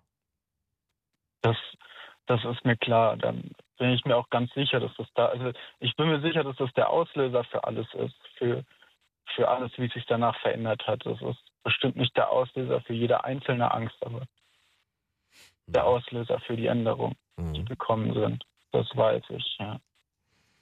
Das heißt aber auch, dir ist klar, ähm, was du tun kannst, beziehungsweise was der Weg für dich sein kann, um ähm, die Sache in den Griff zu bekommen. Gott sei Dank habe ich mittlerweile Möglichkeiten gefunden, um damit umgehen zu können. Also gerade wenn es um die, Angst geht, vor die Tür zu treten, habe ich mittlerweile für mich herausgefunden, dass ich das beheben kann, indem ich einfach Musik höre. Ja, also ähm, grundsätzlich ist das bei mir so, wenn ich vor die Tür trete, dann habe ich immer mein Handy dabei und, und die Musik im Ohr. Ja, und das brauche ich auch. Und, das hilft mir schon, damit ich gar nicht erst in Angst reinkomme und wenn es doch passiert, dass ich dann, dass ich mich dann auch wieder relativ schnell beruhigen kann. Also mir geht es darum, dass, dass es im Prinzip ja eine, eine Hoffnung gibt, dass du dein Leben auch wieder so leben kannst, wie du das möchtest, wenn du ähm, eben diese Angst äh, in den Begriff bekommst, ne? die ja auf, auf ein tatsächliches, ein faktisches Ereignis zurückzuführen ist, das einmal einfach auch Angst machen kann oder das begründbar ist, warum dich das so beschäftigt. Wie lange ist das her? Ein Jahr hast du gesagt, ne? Ja, ja. Ein, ein Jahr, zwei, drei Monate jetzt. Ja, also ich würde, würde, ich meine, ich kann da auch nur sozusagen aus, aus, aus meiner Erfahrungswelt sprechen, aber ich würde vermuten, dass du damit ähm, einfach noch ein paar Monate umgehen werden musst. Ne? Und dann hilft wahrscheinlich tatsächlich einfach nur professionelle Betreuung und eben eine Therapie, die du ja schon machst. Und ähm, mhm. dann musst du dir einfach selbst Zeit und Geduld lassen. Also alles andere, was willst du ja. machen? Ne? Das ist der einzige gerade, Weg. Gerade mit Zeit und Geduld, das musste ich auch ja. hart lernen. Ja. ja, das im letzten Jahr musste ich da viele, viele Rückschläge einstecken und ich habe da mittlerweile auch viel dazu gelernt, dass das unheimlich viel Zeit braucht. Das, ja, aber du weißt du, das ist etwas, aber das, das hat gar nicht mal nur was mit Angst zu tun, sondern ich glaube, das ist auch etwas, was man generell einfach für sich irgendwann mal lernen muss. Das eine der wichtigsten Sachen im Leben ist Geduld. Geduld ja, ist etwas, was, was, was wirklich eigentlich jeder braucht, äh, wenn er irgendwas in seinem Leben erreichen möchte, wenn er irgendwas in seinem Leben vorhat, ähm, dann ist die erste Illusion, die man sich nehmen muss, dass es sofort klappt und sofort erreichbar ist. Sondern dass man sich selbst Zeit und Geduld gibt. Und dass es halt in kleinen Schritten geht ähm, und jeder Schritt halt ein Teil des Erfolges ist. Ja? Das stimmt auf jeden Fall. Und so. gerade wenn es um so Sachen wie, wie Angststörungen genau. geht, da muss gerade da trifft das besonders zu. Ja. ja. Alexander, da kann ich dir einfach nur alles Gute wünschen, das Beste wünschen und dir die Daumen drücken, ähm, dass alles wieder so wird, wie du das gerne möchtest im Leben. Vielen Dank dafür. Und äh, wenn ich das sagen darf, auch vielen Dank an dich, dass du äh, heute Abend dieses Thema moderiert hast. Und ich, ich fand das echt beeindruckend. Ja. Ich konnte mich in vielen, vielen Gesprächen wiederfinden und äh, es war, es war echt super, da auch mal Meinungen von anderen Leuten zu hören. Das finde ich, finde ich großartig. Ich danke dir. Ich danke dir. Ähm, wünsche dir eine gute Nacht und nächste Woche Dienstag gibt es wieder eine Late Line. Gleichfalls, danke. Ciao, Ciao schlaf gut. Ähm, das war die Late Line für heute. Ihr kriegt die Sendung natürlich als Podcast und zwar dann, denke, morgen Mittag sollte es soweit sein, auf lateline.de und ähm, ansonsten, nee, Quatsch, Mittwochs haben wir ja gar Wir haben ja gar keine Mittwochssendung mehr. Jetzt wollte ich Werbung machen für die Sendung morgen. Gibt's ja gar nicht mehr. Aber nächste Woche Dienstag gibt's eine Sendung dann mit äh, Claudia Kamit, wenn mich nicht alles täuscht. Und ähm, ansonsten findet ihr mich natürlich überall da, wo es Internet ist. Mein Name ist Ingmar Stahlmann. Kommt gut durch die Nacht und habt nicht so viel Angst. Gute Nacht. Dieser Podcast wurde euch präsentiert von Das Ding. Fritz vom RBB. Enjoy. MDR Sputnik. Unser Ding. Und UFM. Für weitere Infos, Themenvorschläge und Feedback, lateline.de.